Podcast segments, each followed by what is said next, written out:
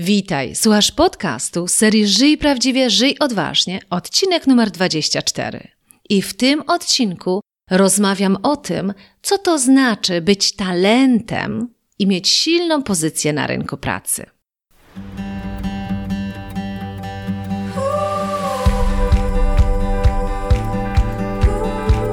Witaj w serii podcastów Żyj Prawdziwie, Żyj Odważnie.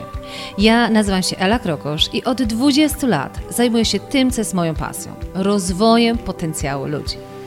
Dzięki pracy z tysiącami osób w wielu krajach wiem, że w nas jest dużo większy potencjał niż nam się wydaje. Moją rolą jest pomóc ludziom dostrzec ich potencjał, a potem zrobić wszystko, aby go wykorzystali. Prowadzę indywidualne coachingi, szkolenia oraz programy online, w których wykorzystujemy strategię skutecznego zarządzania własnym potencjałem. W podcastach Żyj Prawdziwie Odważnie znajdziesz inspiracje, wywiady i konkretne rady, jak skutecznie zarządzać Twoim potencjałem, który często też nazywam talentem. Mam nadzieję, że słuchając moich podcastów, wiesz, że moją ogromną misją jest to, aby każdy z nas odnajdywał swoje talenty, swoje wartości i w oparciu o to budował swoją własną ścieżkę. Że tak bardzo właśnie w tych wszystkich działaniach zależy mi na tym, żeby każdy z nas żył prawdziwie i odważnie. I w 2018 roku podjęłam się inicjatywy organizacji ogólnopolskiej konferencji Zarządzaj własnym talentem. Była to konferencja online, w której wzięło udział ponad 2000 osób. I w 2019 roku, czyli teraz, kiedy tego słuchasz, postanowiłam zrobić rzecz następującą. A mianowicie postanowiłam udostępnić każdemu z Was nagrania, które były właśnie z tej konferencji. Dlatego, że opinie na temat tych nagrań były tak fantastyczne, że aż żal trzymać to w szufladzie. Dlatego też to, co będziesz słuchać przez kolejnych kilka edycji tego podcastu, to są właśnie wywiady z konferencji Zarządzaj własnym talentem. Przed nami kolejny fantastyczny odcinek e, z konferencji Zarządzaj własnym talentem. Tym razem będę rozmawiać z Magdaleną Smolarską na temat tego, co to w ogóle znaczy być talentem, szczególnie talentem właśnie w organizacji, oraz rozmawiamy o tym, co to znaczy mieć silną pozycję na rynku. Bo nie wystarczy wiedzieć, co chcesz robić w życiu. Ważne jest jeszcze umieć tak sobą zarządzać czy swoją karierą, żeby osiągać to, na czym nam zależy. Także bardzo serdecznie zapraszam Cię za moment do wysłuchania i wstępu konferencyjnego, a potem całego wywiadu. I od razu zapowiadam, że jeżeli jesteś na etapie w swoim życiu, gdzie masz już dość dużo doświadczenia i zastanawiasz się, czy tak naprawdę warto zawrócić z obranej drogi, to od razu zapowiadam, że kolejny podcast za tydzień, podcast numer 25, to będzie właśnie wywiad na temat, jak zawrócić z obranej drogi i pójść we własną stronę. Także to za tydzień, a przed nami już za chwilę podcast numer 24, co to znaczy być talentem i mieć silną pozycję na rynku pracy. Witaj serdecznie, z tej strony Ela Krokosz i dziś chciałam Ci przedstawić kolejnego gościa i zapowiedzieć Ci kolejny temat naszej konferencji zarządzania własnym talentem. Dziś chciałabym Cię zachęcić i zaprosić do modułu, który ma tytuł bardzo ciekawy. Mówi o tym, co to znaczy być talentem i mieć silną pozycję na rynku pracy. Jak może już zauważyłeś czy zauważyłaś, a może też zauważysz w trakcie naszej konferencji, kiedy mówię o zarządzaniu własnym talentem, to mówię o tym z bardzo różnych perspektyw.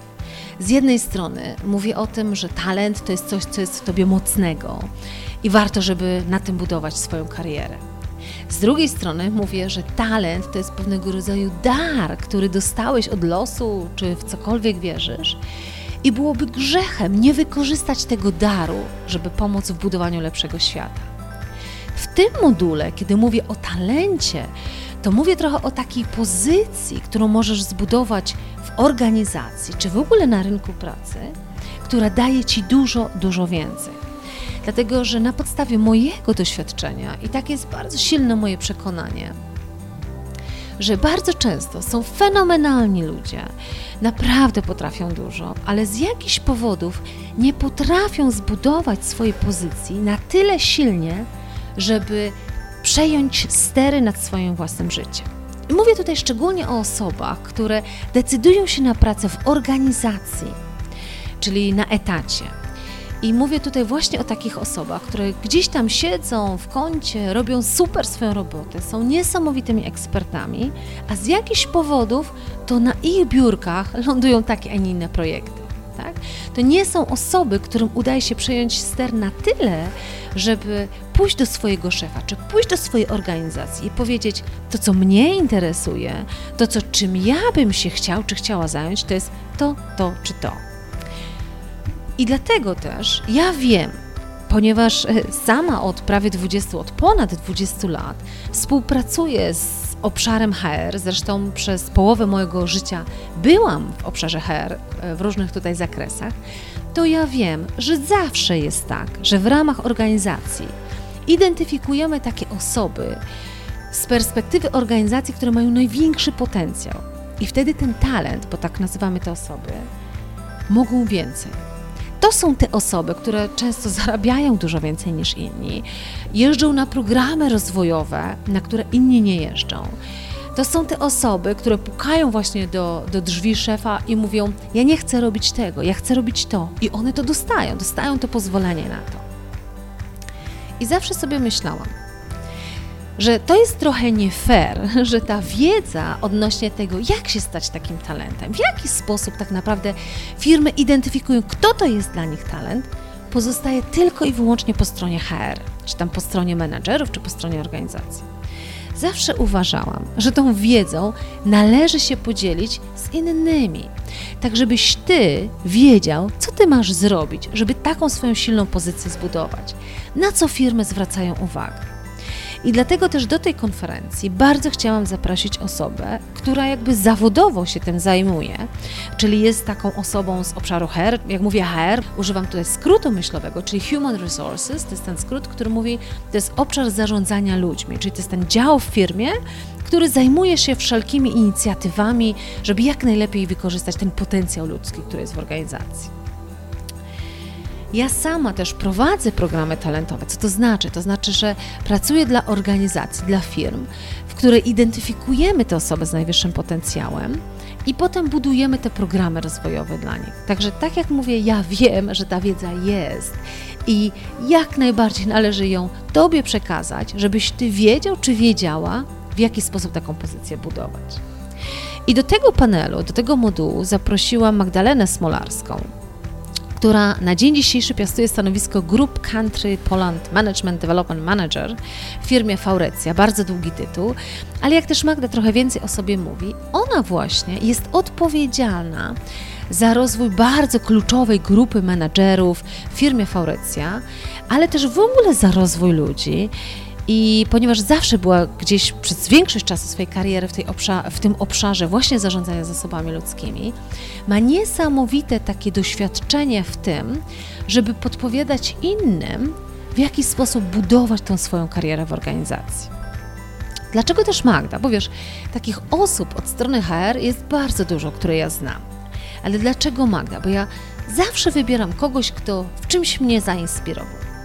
I jak dziś pamiętam, jak prowadziłam jeden z warsztatów dotyczący rozwoju, rozwoju talentów, rozwoju potencjału i przyszło około tam 15 osób, to był taki zamknięty warsztat i wchodzi taka piękna, filigranowa blondynka w takich pięknych czerwonych szpilkach i tak się zastanawiam, ciekawa jestem, czym ona się zajmuje.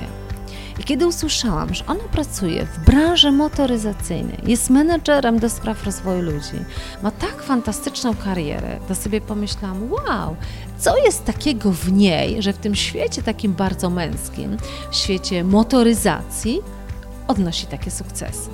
A druga rzecz później, która mnie zafascynowała, jeśli chodzi o Magdę, ona ma taki nazwałabym to taki ogień w oczach do tego, co robi, taką pasję, której myślę, że też poszukuje u ludzi, których u siebie zatrudnia.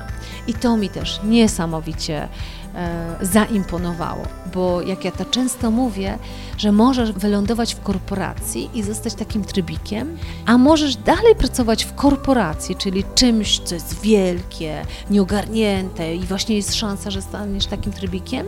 Natomiast możesz nie być tym trybikiem, ale możesz się fenomenalnie realizować w tym, co robisz. I nie musisz zakładać żadnej swojej firmy, żeby jednak swoją pasję realizować. I Magda jest dla mnie dokładnie takim przykładem.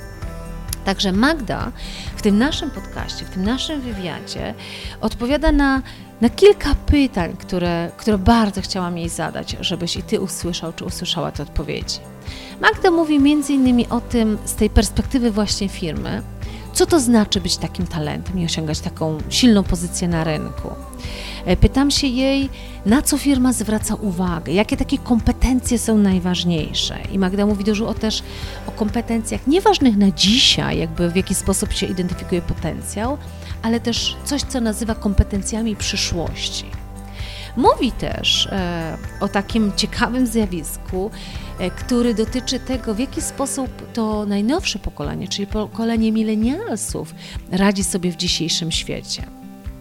Mówi też o tym, jak powodować, jak to robić, żeby jednak przebijać się w organizacji, nawet wtedy, kiedy Twój szef to nie jest ktoś, kto Ciebie wspiera. Także mówi o wielu rzeczach, które uważam dla tych z Was, którzy na dzień dzisiejszy pracujecie na etacie, może planujecie dłużej to robić, albo na zawsze w ogóle jest droga dla Was, to mówi o takich rzeczach, które moim zdaniem każda osoba na etacie powinna usłyszeć. Mówi o takiej trochę tajemnej wiedzy HR-u. Także bardzo serdecznie Cię zapraszam i życzę Ci miłego słuchania. Pozdrawiam serdecznie, Ela Krokosz. Witaj Magda. Cieszę się bardzo ogromnie, że zaangażowałaś się w konferencję Zarządzanie własnym talentem.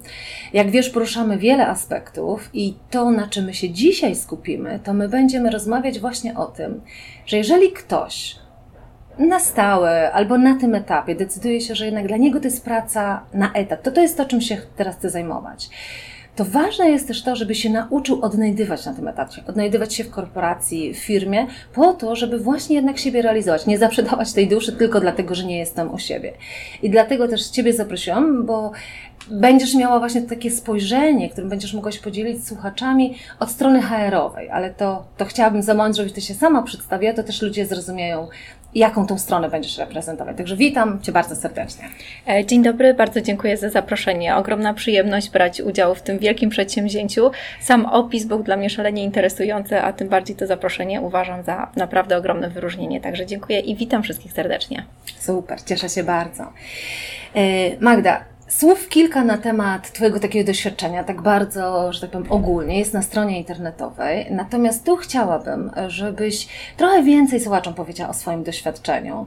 Bo Ty jesteś, Wy nie widzicie Magda, ale to jest taka piękna blondynka, drobniutka, a jednak tak przebojowa, tak silna, że to jest właśnie piękne.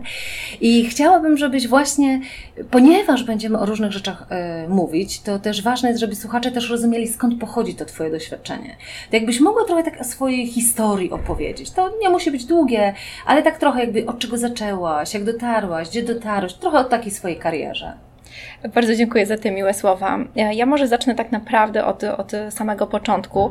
Um, trochę przypadek sprawił, że znalazłam się w korporacji, ale po chwili wiedziałam, że to nie jest przypadek i to jest kierunek, w którym naprawdę chcę iść. Um, nie pracuję w zawodzie, ponieważ e, mam wykształcenie e, zupełnie inne. Skończyłam Wydział e, Prawa i wiedziałam już niestety pod koniec, że to nie będzie kierunek, w którym będę chciała się rozwijać to były pierwsze moje doświadczenia, takie prace e, pierwsze w sądzie i wiedziałam, że czuję się mocno ograniczona, że to nie będzie ta przestrzeń, w której chciałabym pracować. Dużo wcześniej zaczęłam się uczyć różnych języków i, i, rzeczywiście poczułam, że jest y, to rzecz, która mi łatwo przychodzi.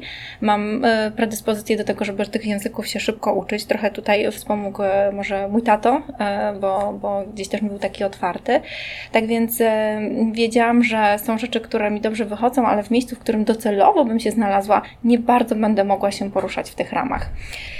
Tak więc w szkole podstawowej zaczęłam uczyć się języka francuskiego i to był okres, gdzie wchodziły te zachodnie języki wtedy y, jako dodatkowe języki do nauki. E, wszyscy oczywiście hurtowo wybierali język angielski, język niemiecki. Ja trochę niestandardowo zaczęłam uczyć się języka francuskiego, co w tamtym momencie rzeczywiście nie wydawało się taką mocną i, i jakby jasną perspektywą. Cóż ja później sobie z tym francuskim tam wymyślę w życiu. To skąd ten pomysł na francuski? Tak mm. trochę, spontanicznie? Trochę spontanicznie trochę, trochę tak losy gdzieś tam może się ułożyły. Wynikało to z tego, że miałam przyjaciółkę, do której dużo rodziny z Francji przyjeżdżało i tak trochę tą kulturę zaczęłam dotykać bardziej w życiu i bardzo mi się to spodobało. Trochę byłam osłuchana już z tym językiem, tak więc nie, nie brzmiało to dziwnie i obco. I była taka możliwość, żeby pójść na ten język francuski, być w klasie z językiem francuskim i tak się stało. Miałam też bardzo dobrą e, panią, która była taką bardzo ciepłą osobą i rzeczywiście też potrafiła przekonać do tego języka i wczepić trochę taki mindset e, kultury francuskiej i to było bardzo pozytywne. E, nie miałam oczywiście pomysłu na tamten moment, że zawodowo ten język mi się przyda. Później, jak już wiedziałam, że to nie jest ten kierunek, który jest tożsamy z tym, który skończyłam, jeżeli chodzi o moje studia, że będę czuła się tam mocno ograniczona, nie będę mogła wykorzystywać tych moich umiejętności językowych. W tamtym momencie otrzymałam propozycję e, uczestniczenia w rozmowie rekrutacyjnej właśnie w firmie, w której obecnie pracuję, w firmie Faurecia, na stanowisko asystentka dyrektora. I tam poszukiwana była osoba, która zna francuski i dodatkowo angielski. Więc wtedy ten francuski tak naprawdę nabrał tego znaczenia i rzeczywiście coś, co się wydaje nam czasem w życiu na początku, a że to nie ma jakiegoś większego sensu, nie, co, nie, nie, nie mamy tak naprawdę jakiegoś punktu zaczepienia, to okazuje się czasem, że e, po kilku latach ta perspektywa się zmienia, to tamto wydarzenie miało znaczenie. Więc w tamtym momencie rzeczywiście ten francuski się e, tutaj mocno przydał, bo to pozwoliło mi e, wejść do tej organizacji. Bardzo szybko, bo mm, po kilku nawet dniach już wiedziałam, że to będzie środowisko, w którym ja się odnajdę. To było środowisko bardzo międzynarodowe, szczególnie, że to były początki, gdzie dużo było inwestycji zagranicznych w Polsce, więc dużo obcokrajowców tutaj przyjeżdżało, żeby po prostu te projekty rozpoczynać. E, to też dla nich były nowe wyzwania. No i tym samym naprawdę tutaj różna kultura, że trafiłam do firmy francuskiej, dużo było Francuzów, tak więc e, poczułam się naprawdę w swoim e, środowisku i wiedziałam, że to jest to miejsce, gdzie chcę zostać, to jest to, co chcę robić. A ile lat temu to było? Czyli jakby kiedy zaczęłaś taką tą karierę właśnie to był, to był rok 2005, dokładnie pamiętam, że dokładnie na początku roku e, i nawet e, mogę się pokusić o taką ciekawą historię, że po miesiącu czasu ja nie miałam pewności, czy ja dwie rzeczy będę w stanie tutaj poprowadzić, bo jednocześnie studiowałam i, i zaczęłam tą pracę. E, I powiedziałam nawet, e, że niestety, ale muszę zrezygnować, ponieważ chcę się skupić na studiach. E, jednak trafiłam na fantastyczną osobę, panią kierownik działu zasobów ludzkich, panią Agnieszkę Gleń, która w bardzo umiejętny sposób mnie przekonała o tym, żebym została i tak kolejne prawie 10 lat ja zostałam w tej organizacji. Także ta rozmowa była bardzo, bardzo mhm. skuteczna. To było bardzo ciekawe doświadczenie ponieważ pierwsze stanowisko takie powiedziałabym proste, mało wymagające, ale w kontekście mm, kontaktu, komunikacji, e, dzisiaj ja to oceniam z innej perspektywy, jednak kluczowe, jeżeli chodzi o organizację i tak naprawdę e, poczucie tego, co chce się robić w życiu i czy to jest ten właściwy kierunek. E, następnie wiedziałam, że to też nie jest moje docelowe stanowisko i, i że chcę się rozwijać w tej organizacji i wiedziałam, że ta organizacja takie możliwości mi też da. Zmieniłam później profil i zaczęłam pracę w dziale HR. Na początku nie mając mając naprawdę zielonego pojęcia, czym jest HR, obserwując jedynie koleżanki właśnie w tej organizacji, czym się zajmowały, wydawało mi się to szalenie interesujące, bo tam zawsze było dużo ludzi. Tam dużo przychodziło e, osób z różnymi pytaniami i mi się wydawało, że to właśnie jest e, praca polegająca tylko i wyłącznie na tym. Jak już się znalazłam w tym dziale HR i zaczęłam pracę od e, aspektu tego twardego HR-u, czyli tutaj ta administracja, umowy, rozliczanie czasu pracy, takie naprawdę podstawowe administracyjne rzeczy, to okazało się, że to naprawdę naprawdę jest ciężki kawałek chleba i Później przez wiele lat spotykałam się również z tą percepcją ze strony innych osób, które mm, dołączały po prostu do tego środowiska, że z boku to wygląda zupełnie inaczej, ale jak już się jest po drugiej stronie, to rzeczywiście ta praca jest e, e, bardzo absorbująca, wyczerpująca, plus rzeczywiście ten kontakt z ludźmi, a nie zawsze te kontakty z ludźmi są takie łatwe, bo, bo jednak ilość charakterów, e, duża populacja, różni ludzie, różne czasem interesy, różne cele, no nie zawsze tutaj e, idzie to zawsze łatwo, gładko i przyjemnie. Ale pozwolę sobie dodać, bo to mi się tak bardzo kojarzy. Ostatnio nagrywałam podcast a propos pierwszego modułu, czy jak odkryć, co chcesz robić w życiu. I że często jest tak, że tak fajnie podałaś ten przykład, nie? że patrzyłaś na ten HR z boku, mówisz, ale fajnie, idę tam, bo tam dużo kontaktu z ludźmi. Wchodzisz tam, a tam się okazuje, że są też takie rzeczy, które wcale nie są fajne, nie są proste, nie? I często jest tak, że ludzie mówią, a to nie, to zawracam, to jednak HR nie jest dla mnie, nie? A to, to często jest tak, że jakby nie wiem, jak Ty na to patrzysz z perspektywy zawodowej, że każda praca ma w sobie pewne plusy i pewne minusy. Oczywiście. Mhm. Oczywiście tak jest. Teraz myślę, że tutaj już odwołałybyśmy się też do innego wątku, jeżeli chodzi o świat w ogóle dzisiejszy. Mamy coraz młodsze pokolenie lub są firmy, gdzie współpracują cztery pokolenia wspólnie. To jest dopiero wyzwanie, ponieważ pokolenie to najstarsze zwykle jak już sobie jakąś drogę obrało, to ono tą drogą podąża i nie rozważa e, diametralnych zmian. Z kolei te najnowsze nasze pokolenie, naszych milenialsów, czyli osób, z którymi teraz e, współpracujemy na, na, na co dzień, to jest zupełnie inne, inne podejście. E, jestem w czymś, pracuję, nie do końca mi to odpowiada, to nie ma w ogóle takiego ukierunkowania, ja będę ok, zacisnę zęby i będę podążał w tym kierunku, tylko yy, zmieniam po prostu przychodzi i, i zmienia, e, szuka tego swojego miejsca. E, ja to obserwuję też oczywiście w mojej organizacji i nawet e, uważam, że plany takie rozwojowe, które są kreowane dla właśnie nowych osób, młodych, czy w ogóle jako projekty rozwojowe, które pozwalają na zdobycie doświadczenia w kilku obszarach, na przykład taki program, który może być dedykowany dla stażystów, czyli osób, to jest normalnie umowa o pracę, zatrudnienie, osób, które przychodzą bez mm, większego doświadczenia lub bez żadnego, e, pozwala założyć, że po kilka miesięcy, na przykład w różnych obszarach, w różnych działkach, mogą sobie popracować i zobaczyć tą pracę od podszewki i później mogą wybrać, w którym tak naprawdę obszarze czuli się najlepiej i w którym kierunku mogą iść. E, kiedyś powiedziałabym, że to było takie e, mocno wybiegające w przód, bardzo futurystyczne podejście, ale dzisiaj to jest rzecz, do której tak naprawdę my się musimy dostosować i na co się musimy otworzyć, bo my nie będziemy mieć żadnej wartości dodanej z osoby, która będzie młoda i będzie na siłę gdzieś przypisana do jakiegoś stanowiska. Moim zdaniem to się po prostu nie uda, bo świat się zmienił i my musimy się do tego dostosować. Mhm, absolutnie. E, wracając jeszcze do mojego tego doświadczenia, to chciałabym tutaj um, zaznaczyć, że takie korporacje, które oferują um, rozwój, to też mają oczywiście pewne um, programy i rozwojowe i akurat ja miałam szczęście, że znalazłam się też w organizacji, która pozwoliła mi e, rozwijać się naprawdę dynamicznie. A zaczęłam, tak jak wspomniałam, od stanowiska takiego prostego, później zaczęłam pracować w dziale HR, ta administracja. Natomiast miałam tą możliwość i perspektywę, co jest bardzo istotne, żeby później rozwijać się i zmieniać. Zaczęłam pracować w tym obszarze miękkim, czyli poznawałam rekrutację, pierwsi pracownicy zatrudnieni. E, na, na początku nie wiedziałam nawet, jakie pytanie mogę zadać na rozmowie rekrutacyjnej, e, także naprawdę bardzo ciekawe doświadczenia i ten zakres się cały czas powiększał, zmieniając też lokalizację, co jest bardzo istotne i, i myślę, że do tego również za chwilę nawiążę.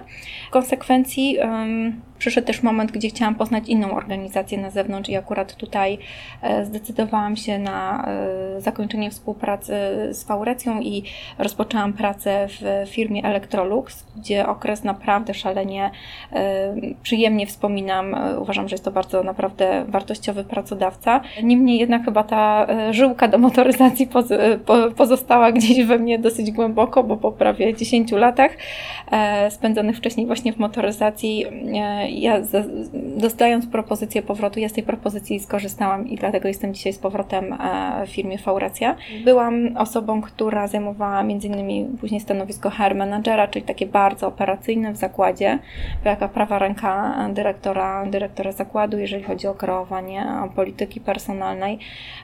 Szczególnie w automotywie e, te stanowiska są takie też mocno biznesowe i operacyjne, więc tutaj też myślę, że taką dużą dawkę wiedzy biznesu otrzymałam. Ja Cię zatrzymam na moment, bo dla nas to jest takie bardzo naturalne, to znaczy operacyjne i tak dalej. Jakbyś powiedziała, żeby tak ludzie trochę złapali, nawet w ogóle czym się faurecja zajmuje, nie? Bo takie fajnie mówisz, że masz tą, wiesz, żyłkę demotoryzacji, a ludzie tak mówią, ale do jakiej motoryzacji, nie? E, tak, właśnie. tutaj duży skrót myślowy. Um, firma Faurecja to jest światowy lider, jeżeli chodzi o dostarczanie komponentów do wyposażeń samochodowych. Klientami naszymi to są no, po prostu duże koncerny motoryzacyjne, jak e, GM, e, Volkswagen Group, BMW. Są również projekty, które są prowadzone dla, dla Porsche, w zależności od tego, jaki produkt jest e, produkowany. Mamy trzy grupy biznesowe. E, trzy grupy biznesowe e, w zależności od tego, jaki rodzaj komponentu jest wykonywany. Na pewno jesteśmy liderem, jeżeli chodzi o wykonywanie foteli i siedzeń, tak więc tutaj tak naprawdę kompletne, kompletne od budowy tak do, do, do stałej zabudowy, y, jeżeli chodzi o fotele, jak również y, R&D, czyli Centrum Badawczo-Rozwojowe w obszarze tych, tych siedzisk i siedzeń y, jest nawet w Polsce, to my tym się zajmujemy.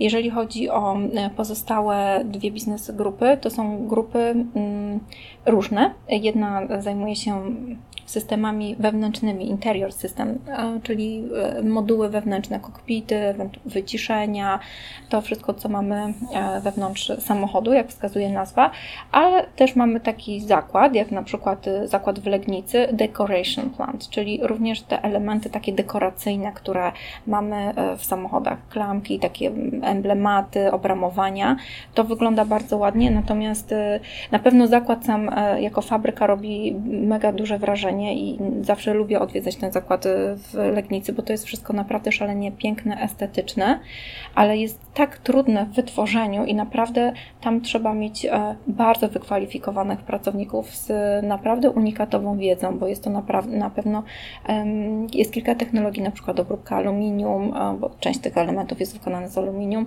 ale też na przykład z drewna, więc tutaj też potrzebne hmm. są osoby, które będą miały i taką wiedzę. A w Polsce, znaczy globalnie globalnie ile osób zatrudniacie, a ile w Polsce? 100 tysięcy osób jest na całym świecie zatrudnionych, także to jest duża organizacja. Zatrudniamy w Polsce 8,5 tysiąca osób na dzień dzisiejszy i ta liczba będzie wzrastała, także jest y, projekcja, żeby ten y, headcount zwiększyć, ilość zatrudnionych osób, szczególnie jeżeli chodzi o projekcję na 2018 rok, to będą to stanowiska e, w obszarze R&D, jak również w obszarze programów, back, tak my to nazywamy back office, także tutaj będą takie e, bardzo techniczne, inżynieryjne stanowiska i tutaj jest też kilka poziomów, także i to są program menadżerowie, advanced program menadżerowie, jak również inżynierzy czy, czy. CAD designerzy na przykład, jeżeli mówimy o e, obszarze R&D. I w Polsce ile macie fabryk? Bo Ty byłaś właśnie wtedy HR menadżerem jednej z fabryk, fabryk tak. Mhm. E, w Polsce mamy dziewięć fabryk, mhm.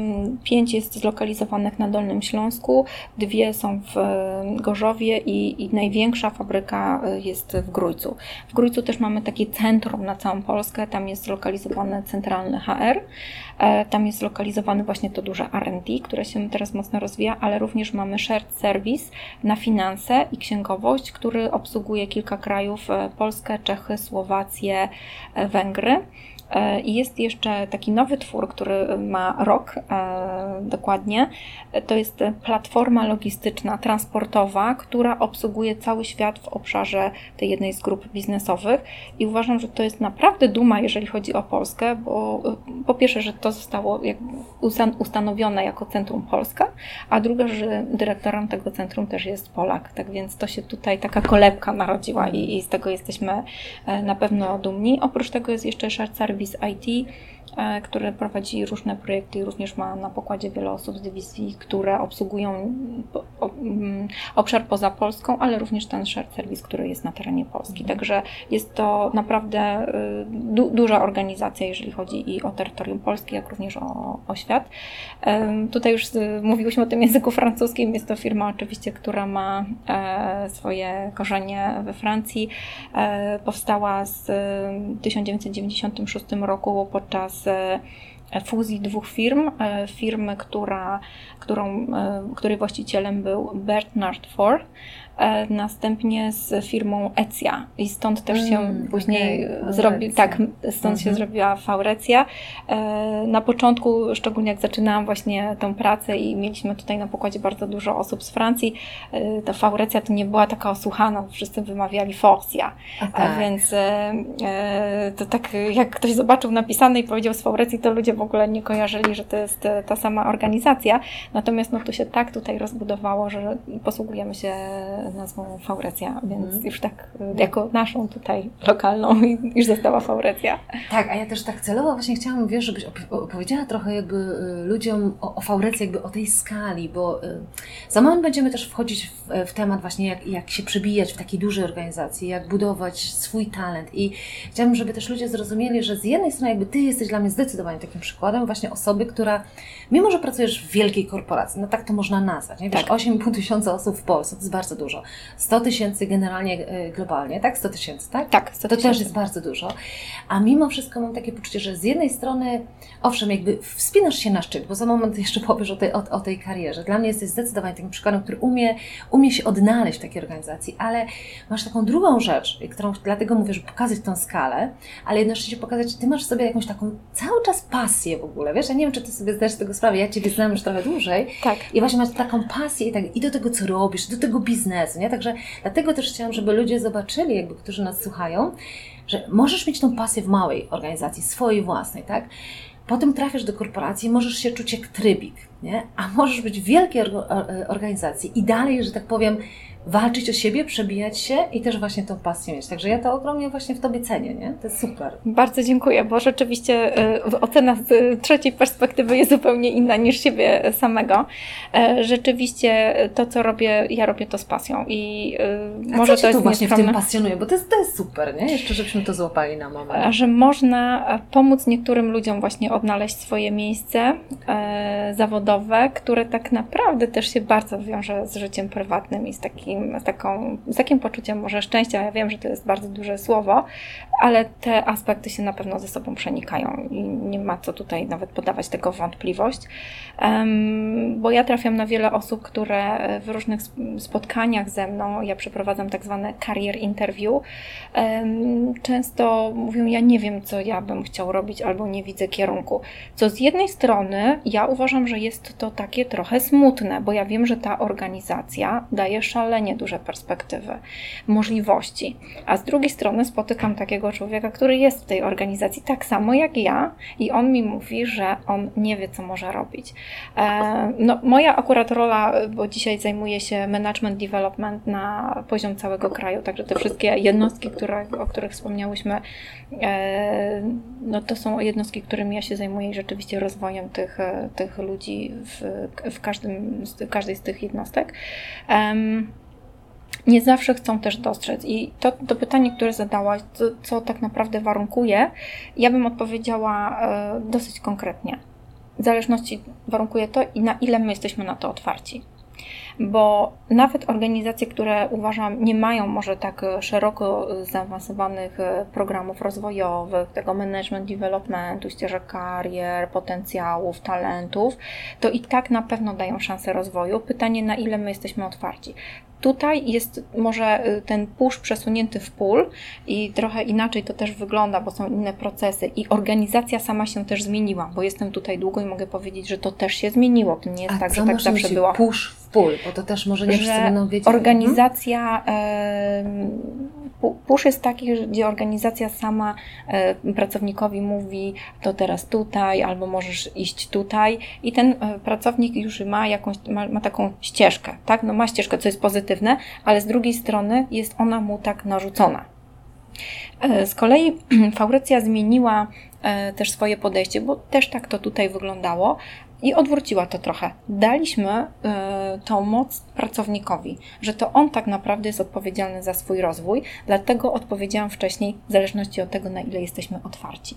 Jeżeli ja spotykam na przykład na rozmowie rekrutacyjnej y, do firmy Faurecja kandydata, który ma naprawdę taki międzynarodowy, otwarty mindset i mówi mi, że jest mobilny i w przyszłości chciałby pracować w Chinach, to ja jestem mu w stanie zagwarantować w tym momencie, że on tą możliwość będzie miał. Mimo, że ja jestem w Polsce, nie, nie jestem w Chinach, nie, nie współpracuję bezpośrednio, ale ja wiem, że ta organizacja mu te możliwości po prostu da. I teraz pytanie, wracamy z kolei znowu do tej samej osoby. Czy jak dostaje te możliwości, propozycje, czy on je bierze, czy one są po prostu tylko wypowiedziane jako takie fajne życzenie? Bo tutaj się te rzeczy dzieją naprawdę. I czasem miło mi jest naprawdę e, widzieć ścieżki i rozwój pracowników, których jako właśnie ten początkujący, niewiedzący rekruter, jakie pytanie zadać, e, rekrutowałam na przykład osoby na staż, no bo wiadomo, że to nie były jakieś bardzo wysokie, ambitne stanowiska. Zatrudniając tą osobę, ja widzę, że ona jest dzisiaj na przykład gdzieś w strukturach globalnych, e, właśnie mieszkała na przykład e, w Chinach, w Japonii, jest teraz w Niemczech, we Francji, gdzieś podróżuje po całym świecie. No to dla mnie to jest naprawdę ta satysfakcja, która, e, którą mi daje ta, ta, ta praca, ta organizacja. No i to też później nakręcam dalej tą pasję, tak? bo wiem, że to można, że są tacy ludzie i, i, to, i to też daje taką um, wielką, wielką motywację i pokazuje tę naprawdę skalę tych możliwości. Mhm. Ale wracając jeszcze, zobacz, do tej Twojej kariery, bo gdzieś tak zboczyłyśmy z tak, tego, tak, bo tak. zadałam pytania, bo, bo, mm, ale myślę, że to bardzo słusznie, bo to właśnie fajnie pokazujemy, jak to się może układać. Byłaś najpierw tym HR managerem, jakby lokalnie odpowiedzialnym za, za fabrykę, tak. nie? A nawet miałaś właśnie ten moment, bo to, to, to też chciałabym, żebyśmy sobie powiedzieli, że poszłaś do Electroluxa, ale w pewnym momencie, że tak powiem, wróciłaś do Faurecji, nie? Tak. To też, też jest ciekawe, nie? że gdzieś ta, jakby ta miłość do tej organizacji pozostała, nie? E, ta organizacja mnie wychowała i może to też był ten element, który e, pozwolił e, podjąć decyzję, która naprawdę nie była łatwa i to nie było takie automatyczne, że otrzymałam taką propozycję i od razu ją przyjęłam bez zastanowienia, bo tak jak wspomniałam, ja naprawdę bardzo dobrze się poczułam w firmie Electrolux. Na początku to był rzeczywiście zupełnie inny świat dla mnie, ale myślę, że z pomocą też tutaj dyrektora bardzo się szybko odnalazłam i też czułam z drugiej strony, także zostałam zaakceptowana i przyjęta i, i, te moje pomysły mogłam realizować, bo dla mnie to jest ważne, że mogę mieć możliwość realizacji e, swoich pomysłów, które e, czasem mogą być takie e, dosyć szerokie, tak bym to nazwała bardzo ogólnie. Natomiast rzeczywiście chyba ten fakt, że, że to życie zawodowe tutaj spędziłam, trochę przy, przy tą szale przeniosło i no jest to też na pewno większa organizacja niż, niż Electrolux o dobra kilkadziesiąt tysięcy osób, hmm. więc e, myślę, że, że, te dwie, że te dwa aspekty hmm. przeważyły, że, że jednak taką decyzję podjęłam. E, jeżeli chodzi o obecne, obecne stanowisko, tak jak wspomniałam, ten management development, to, mm, to było stanowisko, o którym kiedyś myślałam, że chciałabym zajmować, ale już na którymś tam etapie. To na początku to mi się wydawało szalenie abstrakcyjne, że ja mogę w ogóle dojść do, do takiego momentu. E, bo ja też nie miałam jeszcze może takiej szerokiej perspektywy, e, co dzisiaj próbuję wszczepić właśnie w młodych ludziach, czy w osobach, które są w organizacji, nie do końca gdzieś te perspektywy właśnie mogą e, odnaleźć. Szalenie istotny jest tutaj na pewno jeden element, który jest takim elementem życiowym, a mianowicie strefa komfortu. Ja spotykam e, zawodowo bardzo dużo osób, które to są bardzo mądre osoby, e, inteligentne, osiągające naprawdę bardzo dobre wyniki, mające ogromne możliwości, kompetencje do tego, żeby zajmować bardzo wysokie stanowiska wpływowe, zrobić po prostu karierę, natomiast wolą zostać tam, gdzie są, z uwagi na rzeczywiście taki mm, spokój, komfort y, życia, takiego też może work-life balansu, bo to się jedno z drugim wiąże i nie, nie są gotowi na podjęcie takich dużych wyzwań. No, moja rola jest taka, żeby ich e, e, coachować, żeby, żeby pokazać im, że to, to nie będzie negatywne, tak, że to można poukładać, że to można zaplanować i czasem zmiana miejsca zamieszkania, bo to się głównie też z tym wiąże, e, na początku wygląda strasznie. Wyjazd na przykład z całą rodziną do Stanów, czy nawet do Francji wygląda strasznie, bo tu mamy przedszkole, szkołę, jest bab, babcia. Ja mówię naprawdę szczerze, jakie mhm. ja słyszę argumenty i tam jesteśmy sami, tak? Pakujemy się, to co możemy zabrać, zabieramy i tam jesteśmy w zupełnie nowym miejscu. E, a po co mamy sobie to wszystko burzyć, tak? E, no właśnie, po co? Są osoby, bo jakby które... z Twojej perspektywy właśnie. Bo teraz jakby jeszcze wracając, bo powiedziałaś, że, że jesteś management development, nie? Tak. I y, czyli jakby, gdyby tak w jednym, słowu, w jednym słowie ująć Twoją odpowiedzialność, to, to za co jesteś odpowiedzialna? Za rozwój kadry, ale w kontekście przyszłości dla organizacji. Także nie tylko tu i teraz, to co mamy, żeby spełnić te oczekiwania biznesowe i żeby ten biznes rzeczywiście y, był rentowny, e, przynosił dochody, tylko o to, żeby ta organizacja miała przyszłość, żeby zapewnić przyszłe pokolenia, żeby wykształcić przyszłe pokolenia osób dla, dla tej organizacji.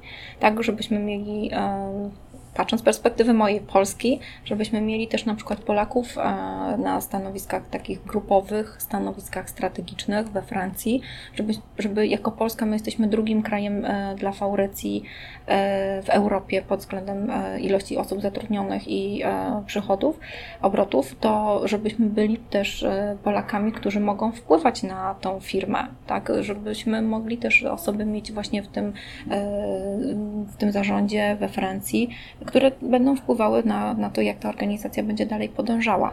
Mm, to jest, to jest tak naprawdę jedno z moich głównych wyzwań na, na dzień dzisiejszy, e, bo mam kilka osób naprawdę w Polsce, które y, są w stanie takie stanowiska piastować, biorąc pod uwagę skalę też organizacji, to nawet stanowisko takie w regionie, gdzieś w dywizji, bo my mamy tutaj podział na dywizję, czasem może się wiązać z tym, że ona będzie miała do czynienia naprawdę z takim wielkim miksem kulturowym, e, z wieloma krajami, może być w dywizji, która ma kilka zakładów w Meksyku, kilka w Indiach, kilka w Chinach, e, w Polsce i jeszcze na przykład jakiś w Afryce, to zebrać tych wszystkich, żeby realizowali te same cele, jak tam naprawdę jest bardzo duża różnica kulturowa, to jest wyzwanie. Ale mamy takie osoby na pokładzie, które wiem, że z temu zadaniu są w stanie e, sprostać. Po pierwsze, znaleźć wspólny język, i później realizować, stworzyć team i zrealizować te cele biznesowe. To jest naprawdę ogromne wyzwanie, takie mentalne, e, kulturowe. Już pomijam aspekt tej, tych kompetencji technicznych. Ja mówię tylko tutaj o tych kompetencjach, takich umiejętnościach e, osobowościowych, leadership kompetencji. Mhm. A niestety tych Polaków jeszcze nie mamy na takich strategicznych stanowiskach i to jest jeden z głównych moich celów na dzień dzisiejszy, żebyśmy mieli takie osoby na pokładzie, żeby one tutaj się dobrze poczuły i zobaczyły te swoje możliwości i później po te możliwości sięgnęły. To, że oni właśnie je zobaczą, to nie jest jednoznaczne, że te, te wyzwania są przez nie podjęte z uwagi właśnie na, e, na taki strach. I teraz pytanie, czy to jest obawa, strach przed sukcesem, czy może przed porażką, bo e, tutaj trzeba było zadać sobie takie e, pytanie, bo to jeżeli będziemy mówić o porażce, no to wiadomo, że się nie zaklimatyzuje, nie, nie sprostam wymaganiu tego stanowiska, a przeniosę się z całą rodziną, a co my później zrobimy. E, to takie naturalne obawy.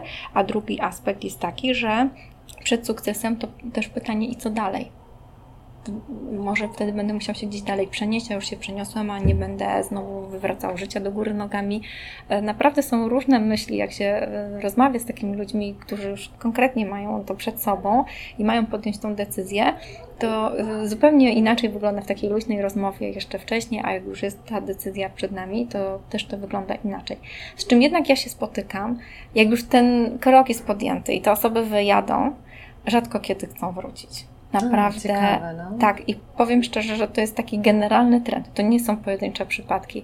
Rzadko kiedy te osoby chcą wrócić, już poznają inne życie, inny świat, mają już tam też znajomych, dzieci chodzą tam do szkoły i co ważne, też najpierw jest ta obawa też często o dzieci, także jak sobie poradzą w szkole, jak nie znają języka międzynarodowej, ale y, z tych przynajmniej przykładów, które mam, to jest tak szalenie duży benefit, gdzie na początku nie jest to postrzegane przez rodziców przez pryzmat dużego benefitu, że będą chodziły do międzynarodowej szkoły, że zupełnie inny sposób myślenia e, będą miały, że będą otwarte naprawdę na świat i ten świat będzie stał naprawdę e, dla nich e, otworem.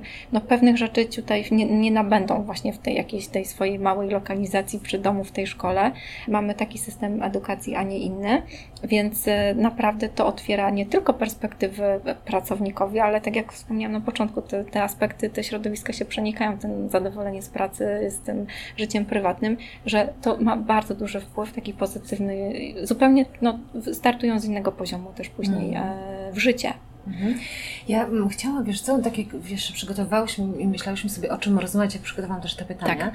Zaraz przejdziemy do tego, gdzie będziemy sobie rozmawiać o tym, co musisz sobie mieć, jakby, żeby, żeby te szanse mieć. Ale zanim tam, to jeśli pozwolisz, ja bym wróciła trochę do czegoś, co y, w pewnym momencie powiedziałaś i wydaje mi się, że to gdzieś z tyłu głowy jest wielu osób, bo tak powiedziałaś na przykład o tych parach, czy tam jakby rodzinach, no to już są osoby faktycznie, gdzie jakby wyrywasz to wszystko z korzeniami, nie? bo tak. to jest babcia i tak dalej i się obawiają gdzieś tam przenieść, nie? Myślę, że wielu słuchaczy też tutaj może być na tym etapie, kiedy też nie mają dzieci, jakby to jest na przykład około 30, jakby myślą, wiesz, o, o karierze i zanim oni się zastanowią, albo zanim im powiemy, co muszą w sobie mieć, żeby jakby zwrócić uwagę też organizacji i żeby organizacja dała im te możliwości, to ja bym się chciała spytać, Magda, z Twojej perspektywy, w takim tym najlepszym ujęciu, co tak naprawdę właśnie daje to, jak tak wiesz, dasz z siebie wszystko tej organizacji, jakby zainwestujesz i czas, i energię, właśnie i tą pasję, co tak naprawdę to daje, jakby jakie są możliwości, czyli gdybyśmy mieli taki, wiesz, roztoczyć najlepszy scenariusz przed takimi osobami, to, to, to co to właśnie daje? Jakby praca na przykład takiej korporacji, bo wiesz, jednak jest coś takiego, nie? Że ta korporacja ma takie, wiesz, złe konotacje, tak. ta, nie? A ja bym chciała, żebyśmy też z innej perspektywy. I znowu ja nie chcę powiedzieć, że my mówimy, że tylko korporacja jest dobra, albo tylko mała firma jest dobra. Mi chodzi o to, żeby ludzie gdzieś prawdziwie i szczerze podejmowali swoje własne decyzje, ale żeby podjąć takie decyzje, to muszą mieć tą wiedzę.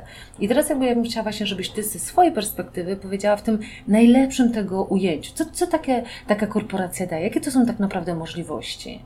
Ja uważam, że to są możliwości, y, które się odnoszą do nas samych, to o czym tak naprawdę mówimy, do naszego rozwoju, ponieważ e, to jest zupełnie inne środowisko. Nie zawsze rzeczywiście y, osoby, które idą w tym swoim takim kierunku własnym, tak, e, i mają negatywne skojarzenie korporacji, że gdzieś ten człowiek jest jakąś tam e, cyfrą, rozpatrują to właśnie przez pryzmat takich możliwości rozwoju osobistego. Ja uważam, że organizacje dają takie możliwości, bo ilość, e, jakby szerokość świata, ilość osób, narzędzi, które możemy poznać, to tak naprawdę kształtuje nas samych. Ja już nie mówię też o takich bardzo zaawansowanych pro, projektach rozwojowych, bo to, na czym my się dzisiaj skupiamy i to, na czym ja się dzisiaj skupiam w mojej czasy w pracy, to nie jest tylko to nabycie kompetencji technicznych, jak dobrze podejmować decyzje, tak e, znać te wszystkie procesy, tylko jak tak naprawdę rozwinąć siebie jako człowieka. Mamy różne e, projekty, które które zakładają e, pewne takie mm, testy, asesmenty e, i tak naprawdę ja sama też coś takiego przechodziłam. Taki assessment, który ja otrzymałam, to ja otrzymałam nie jako pracownik tej firmy, ja otrzymałam ja jako ja, e, który zbadał moją osobowość, dał mi odpowiedź, w czym czuję się dobrze, jak jestem postrzegana i ja z tym, nawet gdybym teraz zmieniła swoją, swoją myśl i chciałabym pracować zupełnie czymś innym, w innej branży lub pracować dla siebie na własny rachunek, to ja z tym wyjdę. I wiem, e, nad czym powinnam popracować, e, co, co powinnam rozwinąć, i nawet ta organizacja jest mi w stanie pomóc, w jaki sposób ja to mogę zrobić. Czyli mnie to rozwinie jako mnie, jako osobę. I ni niestety, ale nie jest y, to zawsze postrzegane, ta właśnie praca w organizacji, jako ten rozwój nas samych, tylko że potraktowanie takie jako e, jakiegoś tam numeru, tak, jakiegoś tam człowieka, e, który jest gdzieś tam człowiekiem szeregowym. Ale tutaj musimy wrócić z kolei do tego, o czym mówiłyśmy wcześniej. Na ile ja jestem otwarty. Bo jeżeli e, ja wiem, że nie chcę, jestem zaparty, ja chcę tylko przychodzić do pracy 8-16. To z drugiej strony nie, maj, nie miejmy takiego pragnienia, że nie wiadomo, jak się nasza ta ścieżka potoczy nie wiadomo, jak bardzo my się rozwiniemy. No niestety, no tutaj trzeba z kolei znowu wrócić do tematu strefy komfortu i e, wyjść poza tą strefę. No, rzeczy, które się dzieją e, poza strefą komfortu, to, to tak naprawdę nas rozwija, a nie to, co robimy i odtwarzamy, tak, bo to powoduje z kolei, że, że my się cofamy. E, I no, korporacje są dynamiczne, więc jakby ciągła zmiana, bo to jest naturalne i tak naprawdę dzisiaj osób, jakich poszukujemy, to są osoby, które mają taki ten profil model agile, tak, czyli są w stanie e, szybko się dostosować do środowiska, które się szalenie zmienia. Ono się zmienia w ekstremalnie dużym tempie. jeżeli mamy osobę, która nie lubi zmian, po prostu z natury nie lubi zmian, to ta osoba, ja wątpię, że ona się odnajdzie w organizacji. To będzie walka, to będzie na siłę. E, I tutaj trzeba mieć taką szczerość też w sobie, żeby nie zrobić też, nie, nie przedobrzyć, tak, żeby nie zrobić czegoś tak naprawdę e, na siłę, bo jeżeli ja się w tym nie czuję, to może ta osoba powinna rzeczywiście się skierować i zrobić coś innego, bo jednak ten taki spokój ducha i ta własna satysfakcja jest najważniejsza. Natomiast jeżeli mamy osoby, które e, z natury lubią zmiany, lubią dynamizm, e, chętnie się uczą nowych rzeczy, nie boją się ryzyka, to jak najbardziej to są osoby, które tutaj się odnajdą, są we właściwym miejscu i wtedy jest taka sytuacja win-win. Tak? Organizacja daje im możliwości rozwoju, oni nie boją się po te możliwości e, sięgnąć i to naprawdę później jest w stanie e, przynieść e, kolosalne efekty. Ja jestem zawsze pod wrażeniem tych osób, które na przykład spotkałam tam na początku drogi zawodowej i później spotykam po kilkunastu latach i nawet krótka rozmowa. Ja wiem, co ten człowiek robił, bo jestem w stanie po sposobie rozmowy wywnioskować. Albo na przykład czasem spotykamy znajomych e, z, ze szkoły podstawowej, z liceum i krótka rozmowa też e, daje taką perspektywę. My wiemy, co ta osoba w życiu e, robi. Tak? Mhm. Jak widzę osobę, która na przykład jest e, dzisiaj e, osobą, która miała doświadczenie w korporacji, w project managemencie, pracowała w Rosji, w Indiach, lunchowa, to ta rozmowa będzie zupełnie inaczej przebiegała, ona będzie miała zupełnie inne nawet wartości, e, inaczej pokieruje później swoim życiem, e, inaczej też później hmm. będzie ona w stanie innych przekonać i zachęcić do tego, niż osoba, która gdzieś e, nie miała takich doświadczeń. Hmm. To nie mówię, że jest złe, bo ważne, to co bym chciała podkreślić, żeby to było w zgodzie z nami, to, to nie ma nic na siłę. To tak jak osobę dynamiczną chcielibyśmy usadowić w jednym miejscu i przez 15 lat miała wykonywać tą samą pracę, to z tego też by nic nie było, bo to by się dobrze na pewno nie skończyło. Także ważne, żeby też e, troszeczkę zajrzeć w siebie. Ja też często spotykam, tak jak wspomniałam, osoby, które nie bardzo wiedzą, co, co chcą robić. Ja ich zachęcam do tego, żeby po prostu spróbowali lub nawet e, porozmawiali czasem z innymi osobami i się otworzyli na nowe. E, jedna z takich stwierdzeń, które mm, szczególnie podczas takiej dużej HR-owej konwencji, którą mieliśmy okazję organizować e, w Polsce. E, nasz taki duży boss HR-owy e, wypowiedział, Executive Vice President HR na całą grupę, Faurecja, don't be shy. Sobie pozwolę tutaj po angielsku to w oryginale przytoczyć. Nie, nie, bądźmy odważni, nie, nie bójmy się tego, bo boimy się tego, co nieznane zwykle. Natomiast bądźmy odważni i czasem weźmy jakieś wyzwanie, wiadomo, że te kompetencje nigdy nie będą na 100% w danym momencie. Ja obejmując te stanowiska, które zmieniałam, wiem, że ja nigdy w 100% tych procesów nie znałam, nie miałam takich, e, nie wiem, umiejętności leadershipowych, żeby wpłynąć na niektóre decyzje zakładów. E, to, to było nawet przerażające, jak ja mogę wpłynąć na pewne decyzje w takich dużych zakładach, 1500-1700 osób.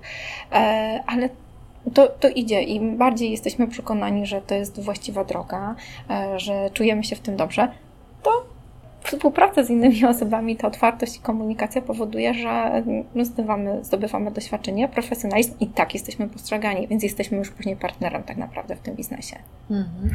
E, co mnie zawsze fascynuje, nie? w pracy też e, z, z organizacjami, z korporacjami, że ja faktycznie widzę dwa typy ludzi. Ja naprawdę widzę trybiki. Tak powiem Ci szczerze, jakby mówiąc szczerze do, do, słuchaczy, ja naprawdę uważam, że dużo grono ludzi jest trybikami, ale tak naprawdę, bo świadomie się na tą rolę decyduje, nie? I jakby nie bierze tej odpowiedzialności w swoje ręce, bo, tak. bo ja uważam, jakby też widzę z doświadczenia, ale też fajnie, żebyś ze swojej perspektywy tej HR-owej powiedziała, że ludzie, którzy mają to coś w sobie, ja nazywam, dlatego mówię trochę o, o tym zarządzaniu swoim talentem, czy jakby to też prawda. rozumiane jako ty też się stań talentem, takim dla organizacji, bo jak ty będziesz takim talentem, jak organizacja będzie na ciebie patrzeć, wow, jest potencjał w tym człowieku, to ty też możesz więcej. Ty możesz mieć wpływ na to, żeby nie być trybikiem, a naprawdę mieć wpływ na to, jak wygląda twoje życie. To jakby z twojej takiej perspektywy HR-owej kto dla Was, jakby dla organizacji jest takim talentem, gdybyśmy go mieli tak nazwać? Jakby, czyli takim, jakby tutaj mówimy o kimś takim jako talent, ktoś, kto może, wiesz, zapukać do Twoich drzwi i na dzień dzisiejszy, nie wiem, zajmuje się czymś, co go kompletnie nie kręci i widzi jakiś fajny projekt, mówi, Magda, strasznie chciałbym w tamtą stronę pójść. Czyli jakby, czyli kto, kto to dla Was jest taki talent, który właśnie może więcej w organizacji, może o więcej rzeczy poprosić i dostać? Na pewno tutaj e, będzie miało duże znaczenie mm, aspekt osobowości. To nie będą te kompetencje techniczne w tamtym, w tamtym momencie, że on będzie znał te procesy, tylko aspekty osobowości i my, my tutaj się posługujemy takim określonym, mamy taką bazę zbudowaną jak Leadership Competency Model, czyli model kompetencji, które są tak naprawdę pożądane. Jeżeli widzimy, że nawet osoba, która ma dwadzieścia kilka lat, ona te predyspozycje ma, to to jest dla nas talent. Ona nie ma absolutnie wiedzy technicznej, bo nie ma prawa jej mieć i to jest normalne. Ja akurat jestem teraz w trakcie procesów People Review, czyli przeglądamy populację całe naszych, właśnie wyławiamy te perełki, e, te talenty we wszystkich lokalizacjach. E, I co jest tak naprawdę dużym wyzwaniem, e, to są dwa aspekty, dwa kierunki. Po pierwsze, rola managementu, czyli tak naprawdę musimy mieć dojrzałego, świadomego menadżera, który e, potrafi rozwijać swój zespół i ma świadomość, że powinien być e, takim people developerem, my to tak nazywamy, czyli osobą, która rozwija zespół i ma świadomość, że on jest oceniany nie przez pryzmat tych wszystkich KPIs, które on dostarcza, cyfry, tylko przez pryzmat tego, jak, jak działa jego zespół, jaki zespół on zbudował i czy w momencie, kiedy jego zabraknie, bo on zmieni stanowisko, czy ten zespół dalej będzie funkcjonował. Jeżeli będzie, to to jest właściwa osoba. I e, na pewno te osoby, które są w jego zespole, to one nabiorą takich praktyk, nawyków i one później, jak będą menedżerami, to one dalej będą w ten sam sposób postępowały. E, nie zawsze tak jest, że mamy 100% e, takich menedżerów, ale to jest, to jest kierunek, który tak naprawdę dzisiaj to ma rację bytu. E, drugi aspekt to zależy właściwie już teraz od, od tego człowieka i tego menadżera, który ma odwagę zobaczyć w tym właśnie człowieku, w tym pracowniku swoim, tak to nazwijmy bardzo e, schematycznie, e, ten potencjał. I co jest wyzwaniem, bo im, ma, im mamy młodszego człowieka, to tym trudniej powiedzieć, że tak, on się będzie nadawał na wielkie stanowisko, będzie zarządzał regionem, połową Europy na przykład. No bo boimy się tego, tak powiedzieć, bo nie mamy pewności, czy on sobie poradzi. Tutaj jest ten aspekt e, techniczny wyłączony, no bo on nie ma szansy rzeczywiście mieć tego doświadczenia zawodowego, takiego stricte, no bo jest z racji wieku. Natomiast ta osobowość i te, te kompetencje jego miękkie mają tutaj kluczowe znaczenie. Oczywiście mogą być obszary do poprawy, bo zawsze są. No, nie jesteśmy idealni, ale to pierwsze taki, taki feeling, takie, takie poczucie musi być. Także, że to jest osoba, która sobie z tym poradzi. I osoby, które dzisiaj dołączają do naszej organizacji, to my właśnie poszukujemy takiego modelu, żeby to były takie osoby, które y, będą miały po prostu osobowość i one sobie będą w stanie wypracować już później też markę, tak? bo, bo to też trzeba powiedzieć, że to nie jest tylko tak, że, że przychodzi to naturalnie się gdzieś tam dzieje, bo, bo, bo potrafi pewne rzeczy robić. Musi też zbudować pewną markę, bo współpracuje później na różnych poziomach, przemieszcza się i to zanim wędruje, tak? I przez ileś lat musi już sobie zbudować jakąś renomę, że w momencie, kiedy on już się znajdzie kilkanaście lat później i będzie tą osobą zarządzającą połową Europy, to on już będzie miał swoją renomę, swoją markę, bo, bo to nie będzie moment na budowanie tego, bo to się po prostu wtedy, wtedy nie uda. To się buduje od pierwszych dni. To mam już trzy pytania do tego. Mam nadzieję, że ich nie zapomnę. Pierwsze to jest, powiedziałaś właśnie, że przede wszystkim ten menadżer i w ogóle wy jakby, no bo wy też dajecie ten przekaz menadżerom, żeby zwracali uwagę na umiejętności miękkie. Czyli jakby gdybyś miała wymienić takie trzy najważniejsze te umiejętności miękkie, które są kluczowe, to na co byś zwróciła uwagę? Ja bym, y, ja bym wszystko może skupiła w tym profilu agile, bo to jest y, myślę bardzo, bardzo istotne. Plus do tego dołożyłabym taką mobilność. Tak? O, A co to jest profil agile? Agile, czyli umiejętność odnalezienia się i działania w organizacji, która rzeczywiście ma y, bardzo dynamiczne środowisko, bardzo zmieniające się. To jest osoba, która potrafi sobie radzić w takich sytuacjach dużej dynamiki, ale też obecności obecności dużego stresu, bo to są stresogenne zwykle sytuacje i to je nie paraliżuje.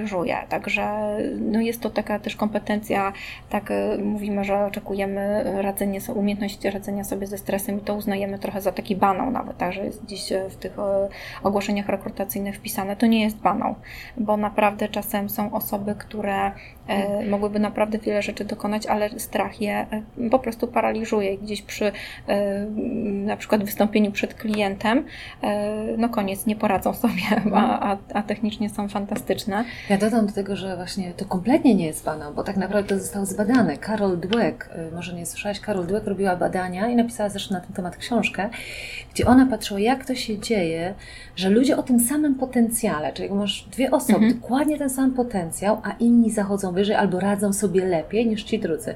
I ona stworzyła takie piękne równanie, które powiedziała, że właśnie te efekty, czyli performance, to, to zależy od potential minus interferences, czy jakby e, przetłumaczając na polski, czyli rezultaty to jest potencjał minus, ja to nazywam przeszkadzacze, czyli mhm. umiejętność radzenia sobie e, z tymi trudnymi sytuacjami, ze stresem, z wypaleniem, nie? Także to jest, to jest absolutnie strasznie ważna umiejętność. To jest, mhm. bardzo, to jest naprawdę bardzo ważna umiejętność i umiejętność takiego spojrzenia też z góry, tak? Jeżeli będziemy mieć osobę, która nie poradzi sobie w podjęciu nawet prostej decyzji w momencie, kiedy nie ma kompetencji, kompletnej e, ilości informacji. Wszystko musi mieć rzeczywiście e, sprawdzone, jeszcze skonsultowane z innymi e, osobami, tak, jakimiś specjalistami, gdzie tutaj tempo jest duże, tak, bo mówimy o tej dużej dynamice, to ona nie ma szansy tego zweryfikować i nawet na takim małym poziomie to już jest budzące ryzyko, no a co dopiero, gdyby ta osoba miała takie naprawdę duże globalne stanowisko, to po pierwsze nie jest w stanie dojść do mhm. odpowiedniej ilości informacji,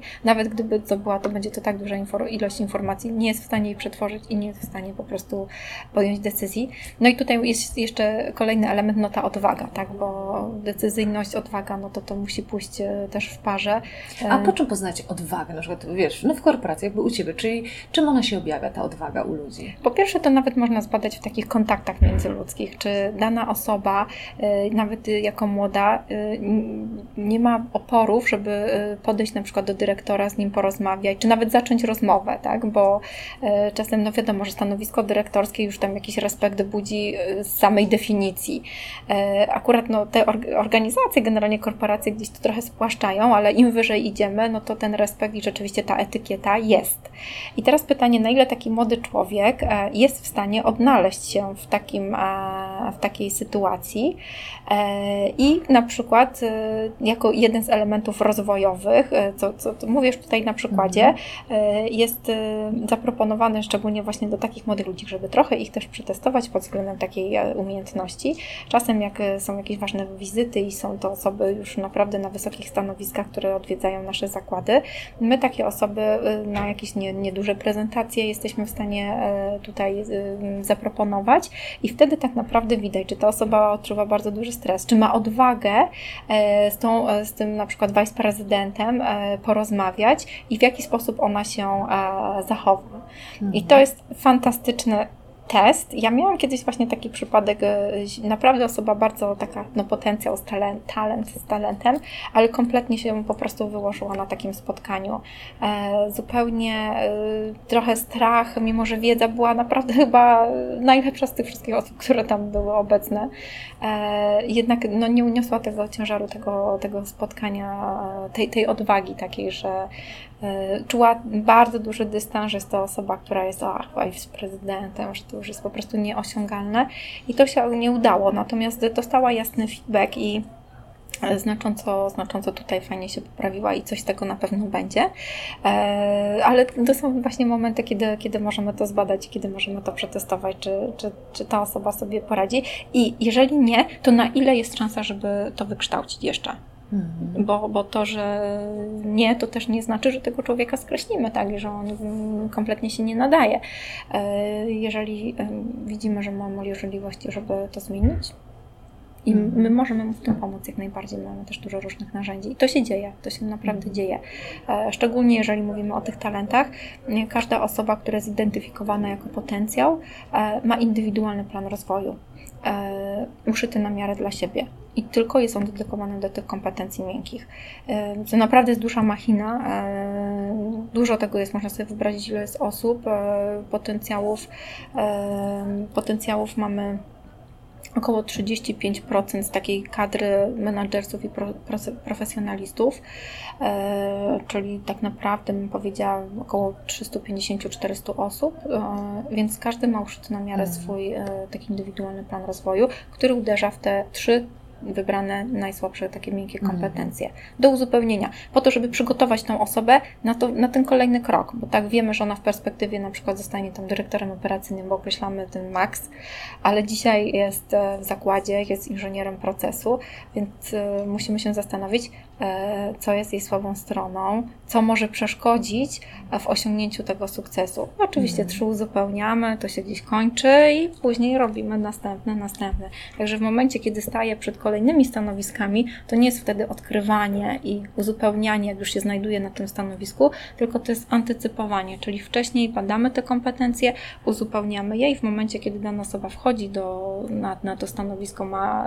awans, tak, e, ma taką możliwość, no to mogą pozostać jakieś minimalne rzeczy do, do mhm. rozwoju i możemy się skupić na czymś innym.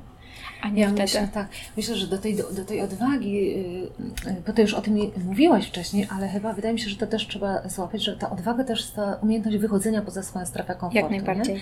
I zobacz, jak często jest tak, że ludzie mówią tak, a nie podejmuję się tego zadania, bo jeszcze nie jestem na tyle dobry, żeby się go podjąć. Tak. A to później jest oceniane gorzej, niż jemu się wydaje, bo właśnie gdyby się odważył, powiedział, ok, jeszcze nie wiem, ale podnoszę rękę i ja się tego nauczę, to by było lepiej odebrane, niż to, że on czeka, czeka, czeka, aż się w końcu wykształci i w końcu podniesie rękę, nie? Bo to jakby tak, tak jak mówisz, za moment się może okazać, że, że jest potrzebna ta umiejętność jakby podnoszenia ręki non-stop, nie? A on się potrafi, wiesz, najpierw potrzebuje się skoncentrować.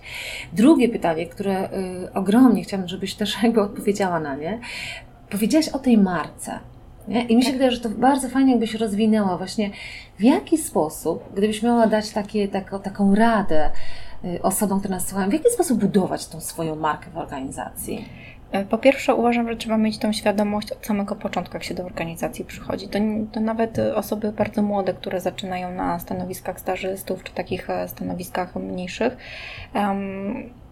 to powinny mieć świadomość, że to się zaczyna tu i teraz, a nie, to, nie, a nie, że jest to rzecz, która dotyczy już jakichś dużych stanowisk. Bo tą markę budujemy od, e, od samego początku, czyli um, sposób, w jaki po pierwsze zaczynamy być postrzegani, my, przez, e, przez zewnątrz, to wiąże się mocno też z tym, na ile jesteśmy otwarci na feedback bo jeżeli e, dostajemy feedback, e, jesteśmy w organizacji, która jest taką feedbackową organizacją, a my go nie przyjmujemy, to my nic nie usprawnimy, my się nie rozwiniemy i nie będzie szansy, że my rzeczywiście tą markę e, swoją wybudujemy. Oczywiście nie mówimy o marce jako marce, tylko o nas, o, o marce jako my. To na ile ludzie nam zaufają, jak będziemy mogli tutaj współpracować, na ile będziemy mieli dużą strefę wpływu. Strefa wpływu, ja też uważam, że jest mocno powiązana z tą strefą komfortu, czyli e, jeżeli będziemy chcieli mm, mieć tą coraz większą strefę wpływu, to będziemy musieli być świadomi, że musimy coraz więcej wychodzić e, z tej strefy komfortu. To z kolei przełoży się na budowanie naszej, e, naszej marki, tak? bo, bo ten wpływ im będzie większy, to ta, ta nasza marka tutaj też będzie mogła być jak najbardziej szeroka. E, jeżeli chodzi o już takie, nie wiem, może techniczne też e, mhm. aspekty, to tutaj ma Tutaj ma znaczenie tak naprawdę wszystko i y, w jaki sposób my się prezentujemy, czy rzeczywiście no, taka nawet zwykła, powiedziałabym, kultura ma tutaj znaczenie. Oczywiście organizacja nie jest po to, żeby uczyć tego, tylko to się, ja zawsze przynajmniej też twierdzę, że to się po prostu ma, albo się tego nie ma, e, ale o tym trzeba zawsze pracować, myśleć i pracować i naprawdę mogę, mogę ten element marki, temat marki odnieść do osób, które znam, które naprawdę zajmują szalenie wysokie stanowiska, ale ja to mogę również przełożyć dla, do osób, które są bardzo młode i dołączyły do naszej organizacji e, prosto po studiach. I nawet gdzieś tam w kuluarach, jak się mówi, tak, on ma naprawdę świetną. On, to, jak się powie jakieś nazwisko, nawet takiego stażysty, po pierwsze on już jest znany, więc on już zapracował na to, że ono jest znane, na tą swoją markę i za nim idzie po prostu już później taka machina, że to jest naprawdę świetny, świetny człowiek. Nawet y, może to nie jest jakaś super dobra miara, ale nawet jeżeli weźmiemy pod uwagę, że e, jakby obszar mojego działania jest dosyć szeroki i tych e, osób jest dużo, nie zawsze każdego osobiście zdążę poznać, ale jak e, pojawiam się w, w którymś z zakładów i pojawia się któryś raz to samo nazwisko i to jest osoba nie z mojego parametru, czyli to nie jest jakiś menadżer profesjonalista, tylko to jest osoba, która jest bardzo młoda, a ja tą osobę znam, to znaczy, że ona potrafiła też zbudować swoją markę, być gdzieś wy eksponowana i ona ona już na, na tą markę w jakiś sposób zapracowała, tak? E, ja bardzo też zachęcam pracowników, ja mówię tutaj o aspekcie wewnętrznym organizacji, mhm. ale też jest aspekt, który wychodzi poza tą organizację i, i to budowanie marki trochę się od, odbywa dwustronnie, bo budujemy ją trochę w kontekście swoim ja, ale też w kontekście budowania marki organizacji. E, ja bardzo zachęcam, szczególnie menadżerów, z którymi bezpośrednio współpracuję, do tego, żeby też budowali tą markę poza organizacją, żeby brali udział właśnie w różnych konferencjach, e, żeby też po pierwsze siebie rozwijali, bo to stres jest, tak? Wyjść przed 200-300 osób i zaprezentować rzecz, którą ja wiem, że my świetnie znamy ten proces i transfer, który robiliśmy na przykład i który mamy zaprezentować, ale później słyszę, jaki jest stres w głosie, jak ta osoba wychodzi i nagle e, pustka w głowie, a przecież ten transfer trwał półtora roku i my ten transfer robiliśmy, znamy wszystko, nie ma możliwości, żeby ktoś nas jakimś pytaniem tutaj e, e, zabił, e, ale stres jest i to też jest budowanie e, swojej marki i na zewnątrz my też reprezentujemy firmę, budując tą markę. E, także ja mocno zachęcam e, wielu menadżerów, z którymi współpracuję, żeby, żeby też podejmowali inne wyzwania, bo to tak naprawdę później też te doświadczenia, które zdobędą na zewnątrz, wstrzykną też do organizacji Mhm. Chociażby przez to, że inne osoby zachęcą do tego, żeby, żeby wyszły, ale też pokażą jakby benefit, który z tego będzie płynął. Mhm. Absolutnie e, się z Tobą zgadzam. Ja dużo pracuję z talentami, czy jakby w tym sensie z talentami, jakby jak organizacja identyfikuje te osoby, które dla nich są potencjałem. Ja prowadzę te programy rozwojowe i jednym z kluczowych narzędzi właśnie do tej marki dodając jest takie narzędzie, które nazywamy mapa interesariuszy. Czyli jakby, bo, bo często my, szczególnie ludzie na, na, na, na początku tej kariery, kariery albo jeszcze właśnie młodzi nie mają świadomości, czy coś robią, czy czegoś nie robią, to markę cały czas budują. Tak. Nie? I teraz robimy właśnie to narzędzie y, interesariuszy, do którego właśnie, do którego mocno zachęcam też tych, co nas słuchają, gdzie określasz wszystkie osoby, jakby, na których powinieneś mieć jakiś wpływ, którzy powinni mieć jakąś opinię na Twój temat. To może być, to są absolutnie Twoi koledzy w zespole, ale to jest też Twój przełożony, to może być właśnie, tak jak mówisz, ktoś z HR-u, może być przełożony przełożonego, czy jakby określasz taką tą swoją siatkę osób, w stosunku do których powinieneś się zastanowić, co one o Tobie wiedzą, tak?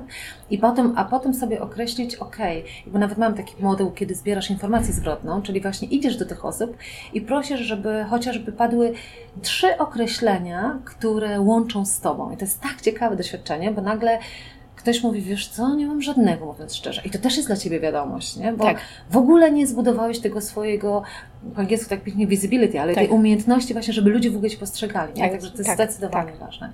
I trzecie pytanie, które też bardzo, że mam z tyłu głowy, a co jeśli, bo jakby mówiłeś gdzieś tam wcześniej o tym, że to menadżer patrzy na ten potencjał tego człowieka, tak jak mówisz w tym teraz procesie e, rewizji tych mhm. talentów, no to też w dużej mierze polega Ci na opiniach menadżerów, podejrzewam. Jak najbardziej.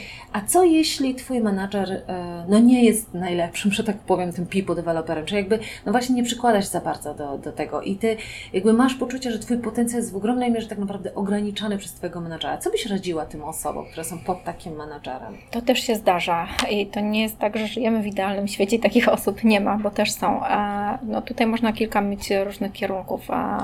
E, po pierwsze, jeżeli mamy takiego menadżera, ja proponowałabym e, osobę, która, która no, chce się rozwijać, a, a ma z tym właśnie taką blokadę, tak, ma problem, e, na pewno poprosiłabym o wsparcie tutaj dział HR-u. W organizacji, w której ja pracuję, ja jestem taką osobą, do której ludzie często się zgłaszają po prostu sami bo też może gdzieś już jestem, e, no zbudowałam może tą swoją markę, tak użyjmy tego określenia, e, i wiedzą, że mogą do mnie z tym przyjść i to coś dalej tam da. No, mi to da dwie rzeczy. Po pierwsze, że mam człowieka, który chce się rozwijać, a po drugie, mam menadżera, który nie chce rozwijać swoich ludzi. I e, pierwsza rzecz to oczywiście zajmiemy się e, osobą, która chce się rozwijać i, i to sobie pójdzie jakimś tam swoim trybem. Natomiast no, duże skupienie wtedy będzie na osobie tego menadżera, który nie jest tym people developerem. I teraz pytanie, to, to jest ocena e, i tutaj ten HR musi być takim biznes partnerem, bo musi teraz ocenić, czy jest szansa, że z tym człowiekiem jesteśmy w stanie jeszcze popracować, zmienić jego mindset i on poczuje to DNA tej organizacji, że on musi być po prostu tym people developerem, a to nie jest tylko życzenie, że chcemy mieć takich, my musimy mieć takich ludzi, bo ta organizacja nie pójdzie do przodu, jeżeli my takiego mindsetu nie będziemy mieć, bo świat się też zmienia. Więc e, pytanie, czy jesteśmy w stanie popracować z tym menadżerem, I jemu z kolei zdefiniować taki indywidualny plan rozwoju, y, żeby on też na przykład mógł popracować z innymi menadżerami, z people developerami. I nawet wczoraj miałam okazję być w jednym z zakładów tutaj na Dolnym Śląsku i, i też mocno współpracuję z HR managerem. Taki fajny y, projekt się narodził właśnie warsztatów y, dedykowanych tematowi czterech pokoleń, czyli co jak mamy w zespole cztery pokolenia, więc myślę, że tutaj zrobimy na wewnętrzne potrzeby jakiś fajny warsztat, ale właśnie rozmawiałyśmy na ten temat, bo y, moje spostrzeżenie było takie, że w zakładzie, który był takim silosem, czyli mieliśmy ludzi o takim naprawdę menadżerów, o takich zamkniętych umysłach i wiedzieliśmy, że tam wyłowić jakiś potencjał będzie ciężko. Nie chcieli wstrzykiwać tych potencjałów, bo bo była e, wizja taka, że muszą to być osoby, żeby dostarczały i nie patrzymy dalej, e, to to, co ja tam zobaczyłam, to naprawdę było dla mnie szalenie przyjemne, bo tam rzeczywiście ten e, people development się zadział. I ja mówię, to jak to się stało, że e, ci ludzie, bo część jest nowych, tak, tych menadżerów, ale ci ludzie, którzy byli naprawdę z takimi zamkniętymi umysłami, oni zmienili ten sposób e, myślenia. Odpowiedź była prosta. Oni zaczęli razem po prostu pracować, jedni z drugimi. I zobaczyli, że to po prostu nie jest tylko zwykłą teorią, to przynosi efekty. E, I Trochę może to było takie, e, na pewno duża rola hard managera, to było takie też na tyle kontrowersyjne, że w pewnym momencie mm, ona się wyłączała, moja koleżanka hard manager wyłączała się z pewnych procesów. Jak przychodził na przykład menadżer, taki, który miał w głowie ten taki model stary, że to HR jest odpowiedzialny za rozwój ludzi, a nie on jako mhm. menadżer, to ona nie przyjmowała tego tematu do siebie. Nie, nie, mój drogi, to ty musisz znaleźć sobie, kto u ciebie będzie ten proces inżynierem, bo ja nie wiem, jakie ty masz procesy i co ty oczekujesz od tego proces inżyniera. I ona go odsyłała po prostu na siłę i on z tym tematem zostawał. Podglądał kolegów, którzy inaczej działali i im to wychodziło i siłą rzeczy te nawyki gdzieś tam wypracowywali. E, no oczywiście taka systematyka, różne warsztaty, różne nowe metody, takie no, branie wszystkich razem i pokazywanie nowych narzędzi, to ci, którzy są otwarci oczywiście je chłonęli, a ci, którzy nie, jak zobaczyli, że to przynosi efekty, to sami zaczęli się zmieniać. Mhm. Także ja bardzo fajny przykład. Super. Bo tutaj jest mhm. jeszcze taki jakby po, kontekst, ja wyszłam od trochę takiej skorupy, czyli e, korporacja zmienia się, człowiek się nie zmienia, jest ten, ten taki stylos thinking e, i menadżer jest zdziwiony, że po 17 latach zostaje zwolniony, jak on był dobrym menadżerem, tak? I e, podziękowano mu, bo na przykład e, ja sobie tak zapisałam, że styl zarządzania nie był e, mhm. właściwy. E, dlatego, że nie mamy też świadomości tego, że my musimy się rozwijać, czyli musimy rozwijać też nasze kompetencje, które e, no, na, na pewno jako nowe będą potrzebne w przyszłości. Nie mamy takiej świadomości i to jest zagrożenie tego, że inne kompetencje będą potrzebne w przyszłości.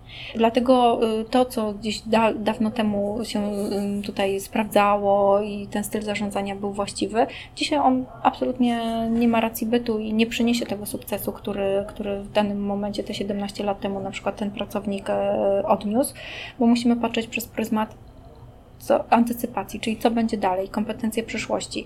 Yy, my dzisiaj mamy bardzo dużo taką digitalizacji, mamy bardzo dużo źródeł różnych informacji i na pewno taka kompetencja jak umiejętność syntezy złożonych informacji pochodzących z różnych źródeł, to to będzie kluczowe, bo my dookoła mamy mnóstwo yy, danych, zestawień, fleszy, informacji, mamy tego szalenie dużo.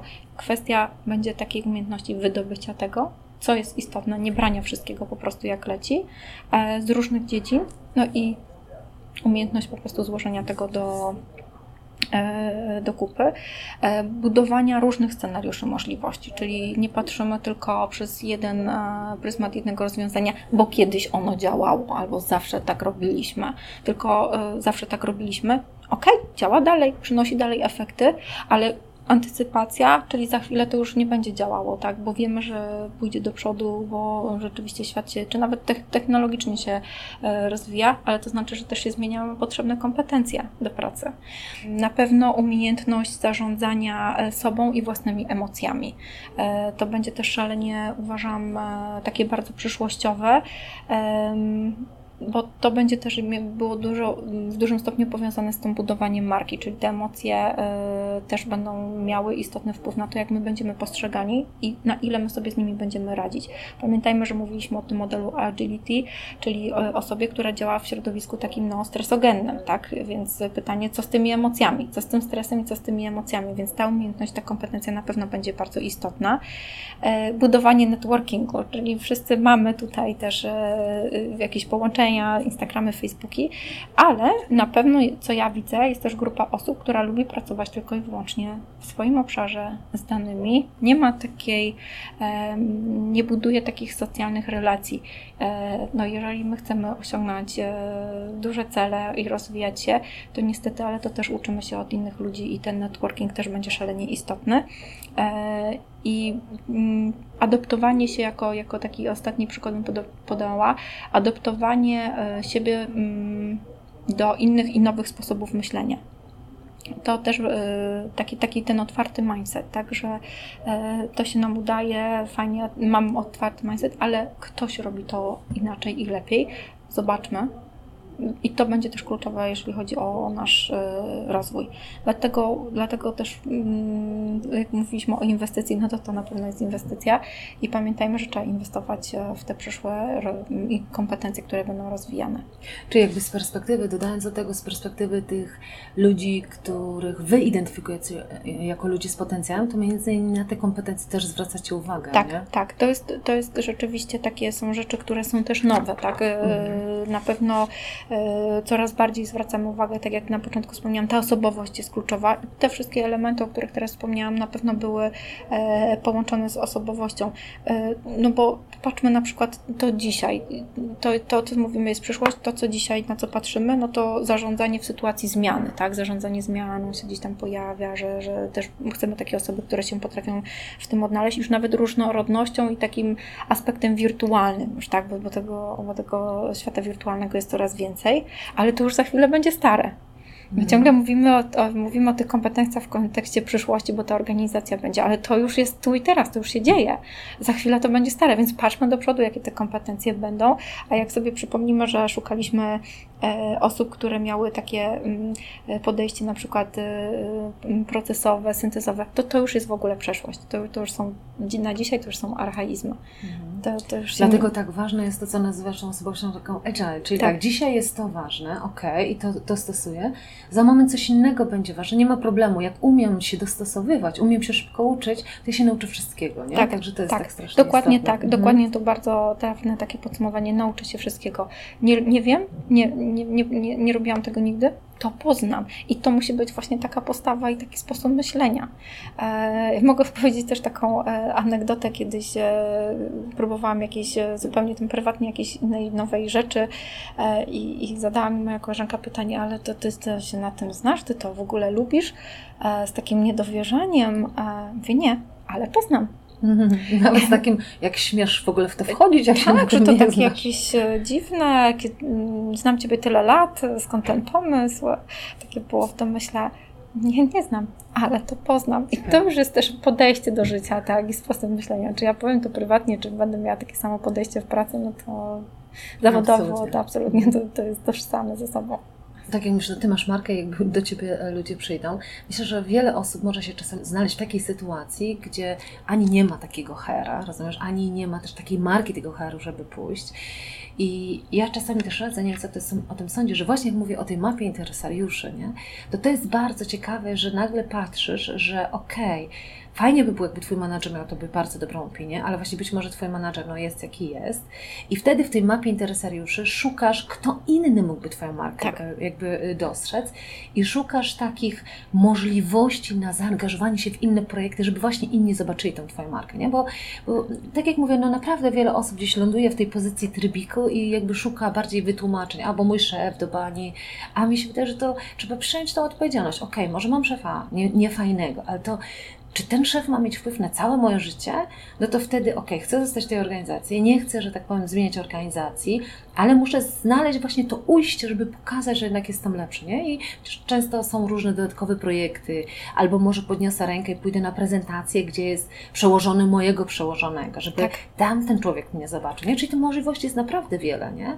Jak najbardziej. Tak. Bardzo dużo, nawet w organizacjach są przecież różne takie e, wewnętrzne programy społecznościowe, tak? Mamy tutaj takie ogólnodostępne, ale organizacje też mają swoje wewnętrzne i poprzez to można rzeczywiście się w ten sposób pokazać, pokazać to zainteresowanie, że chcemy coś więcej, a z jakiegoś powodu akurat idziemy tą drogą, a nie inną, właśnie gdzieś do przełożonego, przełożonego, do, in, do innych osób, na przykład z innych obszarów, tak, czy z jakiejś tam centrali i na pewno trafi na, na taką osobę, która podejmie to i, i wspomoże tego pracownika w tej drodze.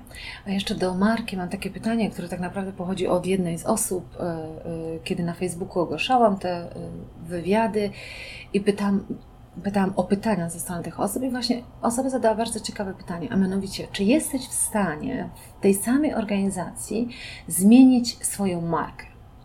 Czyli wiesz, dotychczas na przykład byłaś tą taką, nie wiem, szarą myszką, która tam swoje rzeczy robiła i jakby generalnie taką opinię na Twój temat wyniesiona. Czy jesteś w stanie jakkolwiek to zmienić? Czy lepiej zmienić organizację, żeby nową markę? Absolutnie nie zmienić organizację, tylko jestem na pewno y, przekonana o tym, że zmienić markę w organizacji jak najbardziej można. Na pewno znalazłabym wiele też przykładów na to, że, że tą markę zmienić można. Tutaj y, myślę, że kluczowe będzie właśnie otrzymanie tych, tych różnych feedbacków z różnych stron e, i y, no, zdrowe podejście do tego, czyli praca nad sobą może naprawdę zmienić e, cuda, czyli ta otwartość na, na, na, ten, na ten feedback i rzeczywiście tą markę można zmienić. I tak jak wspomniałam, no przykładów mogłabym podać bardzo mhm. wiele, że rzeczywiście, e, rzeczywiście to się zadziało i nawet e, czasem mm, same osoby są z tego później mega dumne. Oni może nawet nie będą w stanie przyznać tego, że im się to udało, ale e, ja wiem, bo, bo czasem już w takich gdzieś tam innych spotkaniach e, face to face okazuje się, że, że, że czują taką po prostu dumę, że wie, mieli świadomość, że, że byli tymi szarymi myszkami, e, że nie, może coś im się tam nie do końca ułożyło i później jakiś taki zły cień padł tak na, na, na tą ich osobę, na, na tą markę, a później rzeczywiście byli w stanie to odbudować. Natomiast na pewno się to wiąże z, po pierwsze z samoświadomością, wysoką samoświadomością i z dużą pracą nad sobą i też taką dyscypliną, tak, y, bo to nie będzie jednorazowe jakieś y, działanie, tylko no, nawet to odbudowanie marki no, to trwa dłużej niż jej zbudowanie od początku. Więc y, na pewno, na pewno tutaj szalenie duża taka żelazna konsekwencja musiałaby być na pewno na wysokim poziomie. Ja patrzę na czas, że nam się pewnie będzie kończył czas, a mam jeszcze takie dwa pytania, które bardzo chciałabym Ci zadać. To ostatnie to będzie takie trochę podsumowaniem, ale to jedno pytanie to moje pytanie jest takie, ponieważ, y, żeby stać się tym talentem, tak jak mówiliśmy, jest dużo możliwości wtedy dla Ciebie, właśnie możesz wyjeżdżać na różne kontrakty, no jakby szans jest wiele, ale moje takie pytanie jest, y, jaką musisz cenę za to zapłacić? To zależy też, e, na co my jesteśmy otwarci i gotowi. No, to nie jest tak, że to nie ma też, e, też ceny, e, bo na pewno trzeba w to zainwestować. Tą ceną jest ta inwestycja. I teraz pytanie, na ile my jesteśmy w stanie podjąć ten ciężar tej inwestycji w nas samych. Ale miejmy na uwadze to, o czym mówiliśmy na samym początku, to jest nasz rozwój to jest coś, co tak naprawdę zostaje z nami, z naszą osobowością. Ja na pewno też byłabym inną osobą, gdybym znalazła się w tamtym momencie, w innym miejscu, w innym czasie, gdybym załóżmy rzeczywiście kontynuowała tę swoją karierę i pracowała w sądzie. E, być może wydawałabym jakieś dzisiaj wyroki i została sędziną, nie mam zielonego pojęcia, e, niż to, co robię tutaj. I też bym pewnie wpływała na czyjeś życie, tak? Tylko w innym na pewno wymiarze. E, ale tutaj działam bardzo rozwojowo, więc ma, to, ma to swój plus. Natomiast cena to jest nasza inwestycja w to, moim zdaniem. E, jeżeli minimum włożymy, to tyle osiągniemy, to tyle, tyle nam z tego po prostu wyjdzie. A jeżeli więcej w to zainwestujemy, to więcej w to wyjdzie.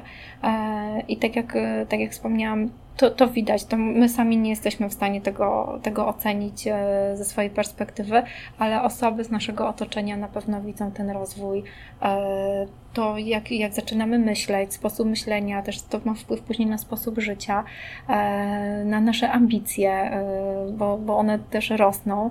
E, mówi się, że rzeczywiście tutaj może być i może gdzieś tam w tle, w głowach też naszych słuchaczy być, a co z tym work-life balansem, tak, jak będziemy tyle inwestować, czy nie No wszystko musi mieć też zdrowy umiar. Ja nie mówię, żebyśmy tutaj ślepo poświęcili się tylko i wyłącznie temu, bo balans musi być, bo bo później to tak naprawdę skończy się tym, że się spalimy. Po prostu, tak. E, nie, nie będzie z tego też wartości dodanej, bo e, skończy się ta satysfakcja, będzie, będzie taka frustracja. To musi być e, zbalansowane. We wszystkim jest umiar zalecany i tutaj tak samo. Ale właśnie mi się wydaje, że naprawdę trzeba mówić prawdziwie, że jest też jakaś cena i że tak jak fajnie to powiedziałeś, jest tego że to jest inwestycja. Pamiętam jak dziś, jak miałam lat 30 i wielu z moich znajomych w tym momencie się decydowało, wiesz, już na kupno mieszkania, założenie rodziny, a ja wtedy podjęłam decyzję, że ja jednak chcę wyjechać do Irlandii. I w wieku 30 lat z dwoma walizkami, z moim mężem wyjechaliśmy do Irlandii i musieliśmy zacząć wiele rzeczy od nowa. I tam oczywiście w końcu udało się dostać super pracę, y, była menadżerem do spraw rozwoju w tym banku.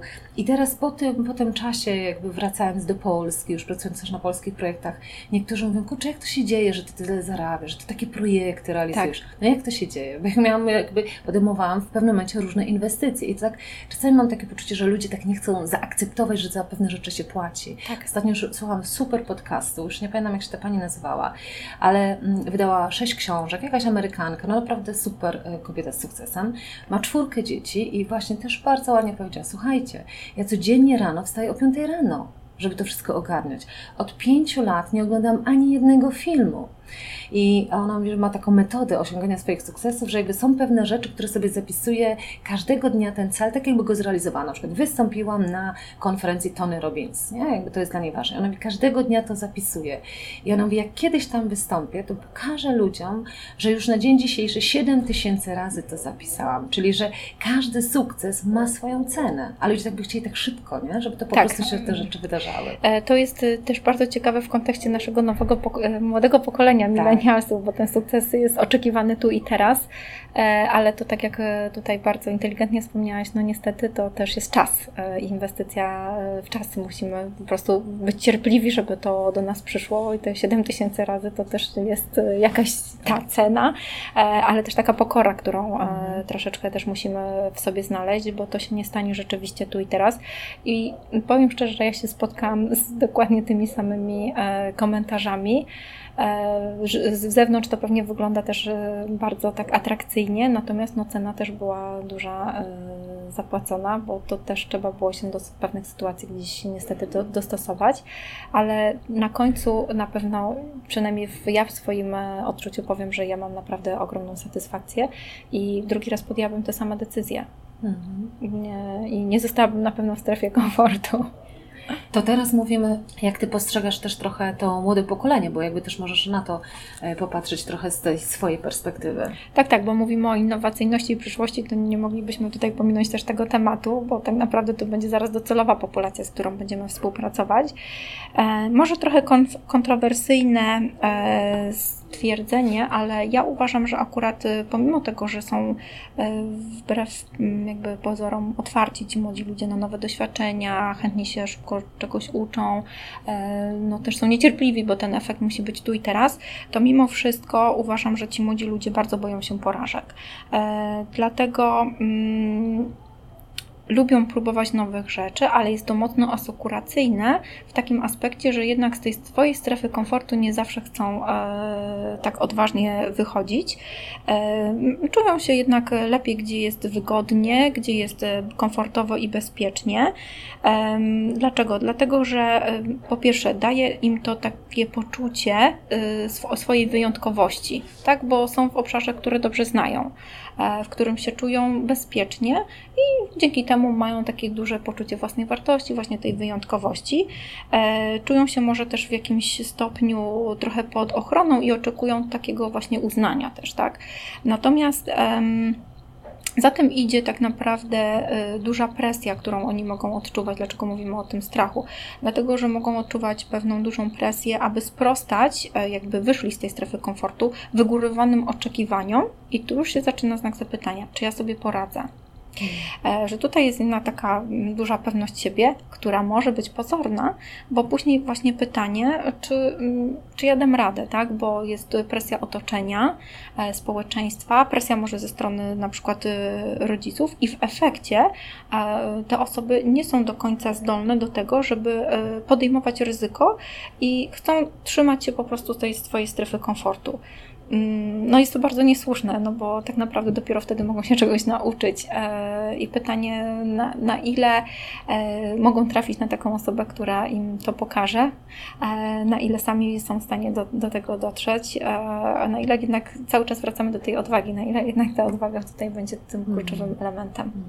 Mm. Też się zastanawiam, na ile wiesz, to nie jest związane z tym takim oczekiwaniem, tak jak mówisz o sukcesie, to też z takim oczekiwaniem, że, że cały czas będzie super, nie? że jak tak jakby coś pod nogi, bo jakieś kłody wpadają, to to już nie jest super, w związku z tym ja wolę to, to, to, to zarzucić, nie? A tak naprawdę to jest wyjście poza strefę komfortu i zmierzenie się z czymś, co jest trudne. Ja pamiętam jak dziś, właśnie na jednym z takich programów talentowych, które realizowaliśmy, odszedł z tego programu bardzo fajny chłopak i ta HR manager robiła z nim taki exit interview i mówi, słuchaj, a dlaczego odchodzisz? On mówi, wiesz, bo tam w tym projekcie, nad którym pracuję jest tyle niezrozumienia, tyle frustracji, nie wiadomo to, o co chodzi. A ona się pyta, a nie rozmawiałeś ze swoim menadżerem o tym? On mówi, no rozmawiałem, ale to już trwa trzy miesiące. I to jest taki piękny przykład tego, że właśnie jest ta nieumiejętność znoszenia stanu niekomfortowego. Tak. Nie? Tak, tak. I lepiej zarzucić, a ponieważ z jednej strony powiem tak, że rynek pracy bardzo sprzyja młodym ludziom i to jest super, nie? Bo jakby mogę, szczególnie na przykład jak masz też rynek IT, mogę rzucić i za moment, że tak powiem, z otwartymi rękami witają mnie w drugiej organizacji. Tylko, że widzę, jak często zdarza się tak, że ten człowiek zarzuca coś, idzie do nowej, a tam za moment zdarza się dokładnie to samo. I tak przy tym trzecim skoku tak. się okazuje, że tak naprawdę to, co go najbardziej powstrzymuje przed poczuciem satysfakcji z życia i z tego, co robi, jest nieumiejętność radzenia sobie z takimi sytuacjami, właśnie z tym niekomfortem.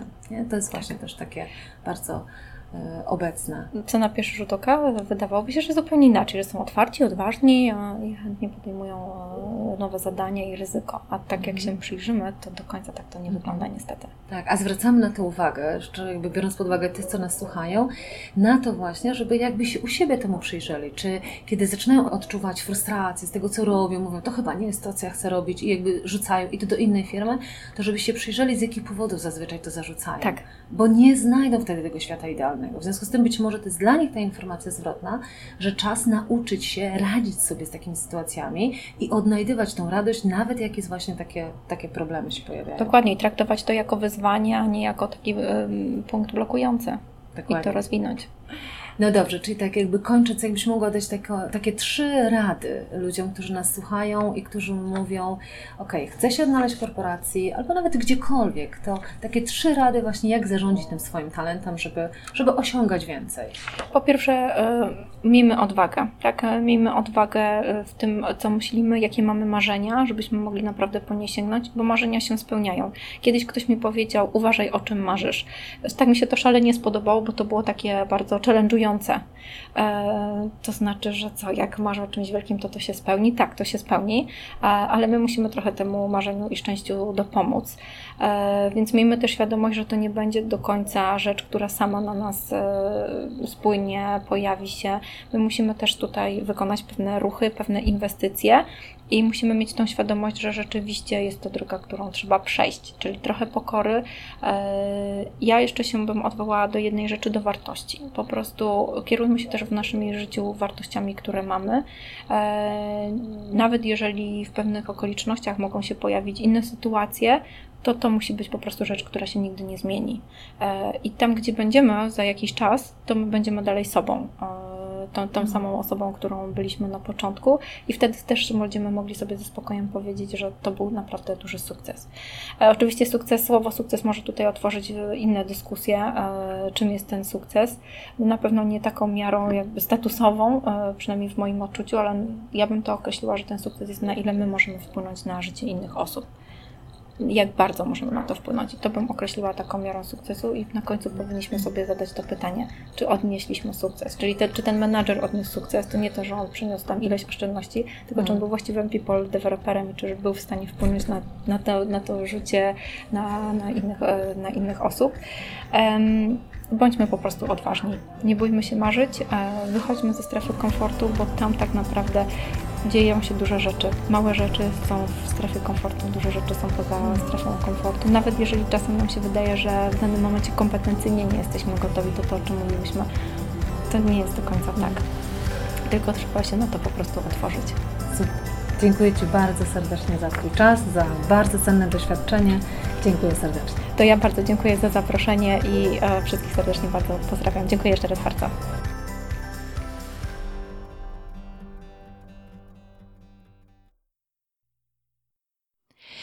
A już za tydzień zapraszam Cię do podcastu numer 25, gdzie wspólnie z Joanną Kuzdak będziemy rozmawiać o tym, jak zawrócić z obranej drogi i pójść we własną stronę. Dziękuję Ci za wysłuchanie tego podcastu i wszystkie pozostałe podcasty znajdziesz na mojej stronie www.elakrokosz.pl. Pamiętaj, wszystko zaczyna się od tego, aby wiedzieć, czego naprawdę chcemy od naszego życia, aby wiedzieć, jak chcemy żyć. I co zawsze podkreślam, nigdy nie jest za późno w naszym życiu, aby zatrzymać się i określić naszą drogę raz jeszcze. Jeśli potrzebujesz w tym pomocy, przygotowałam dla Ciebie kurs online Odkryj, co chcesz robić w życiu i zbuduj swój plan. Jeśli natomiast potrzebujesz wsparcia z mojej strony w realizacji tej Twojej drogi, w życiu prawdziwym i odważnym, to gorąco zapraszam Cię do programu coachingowo-mentoringowego, o którym też przeczytasz na stronie www.elakrokosz.pl.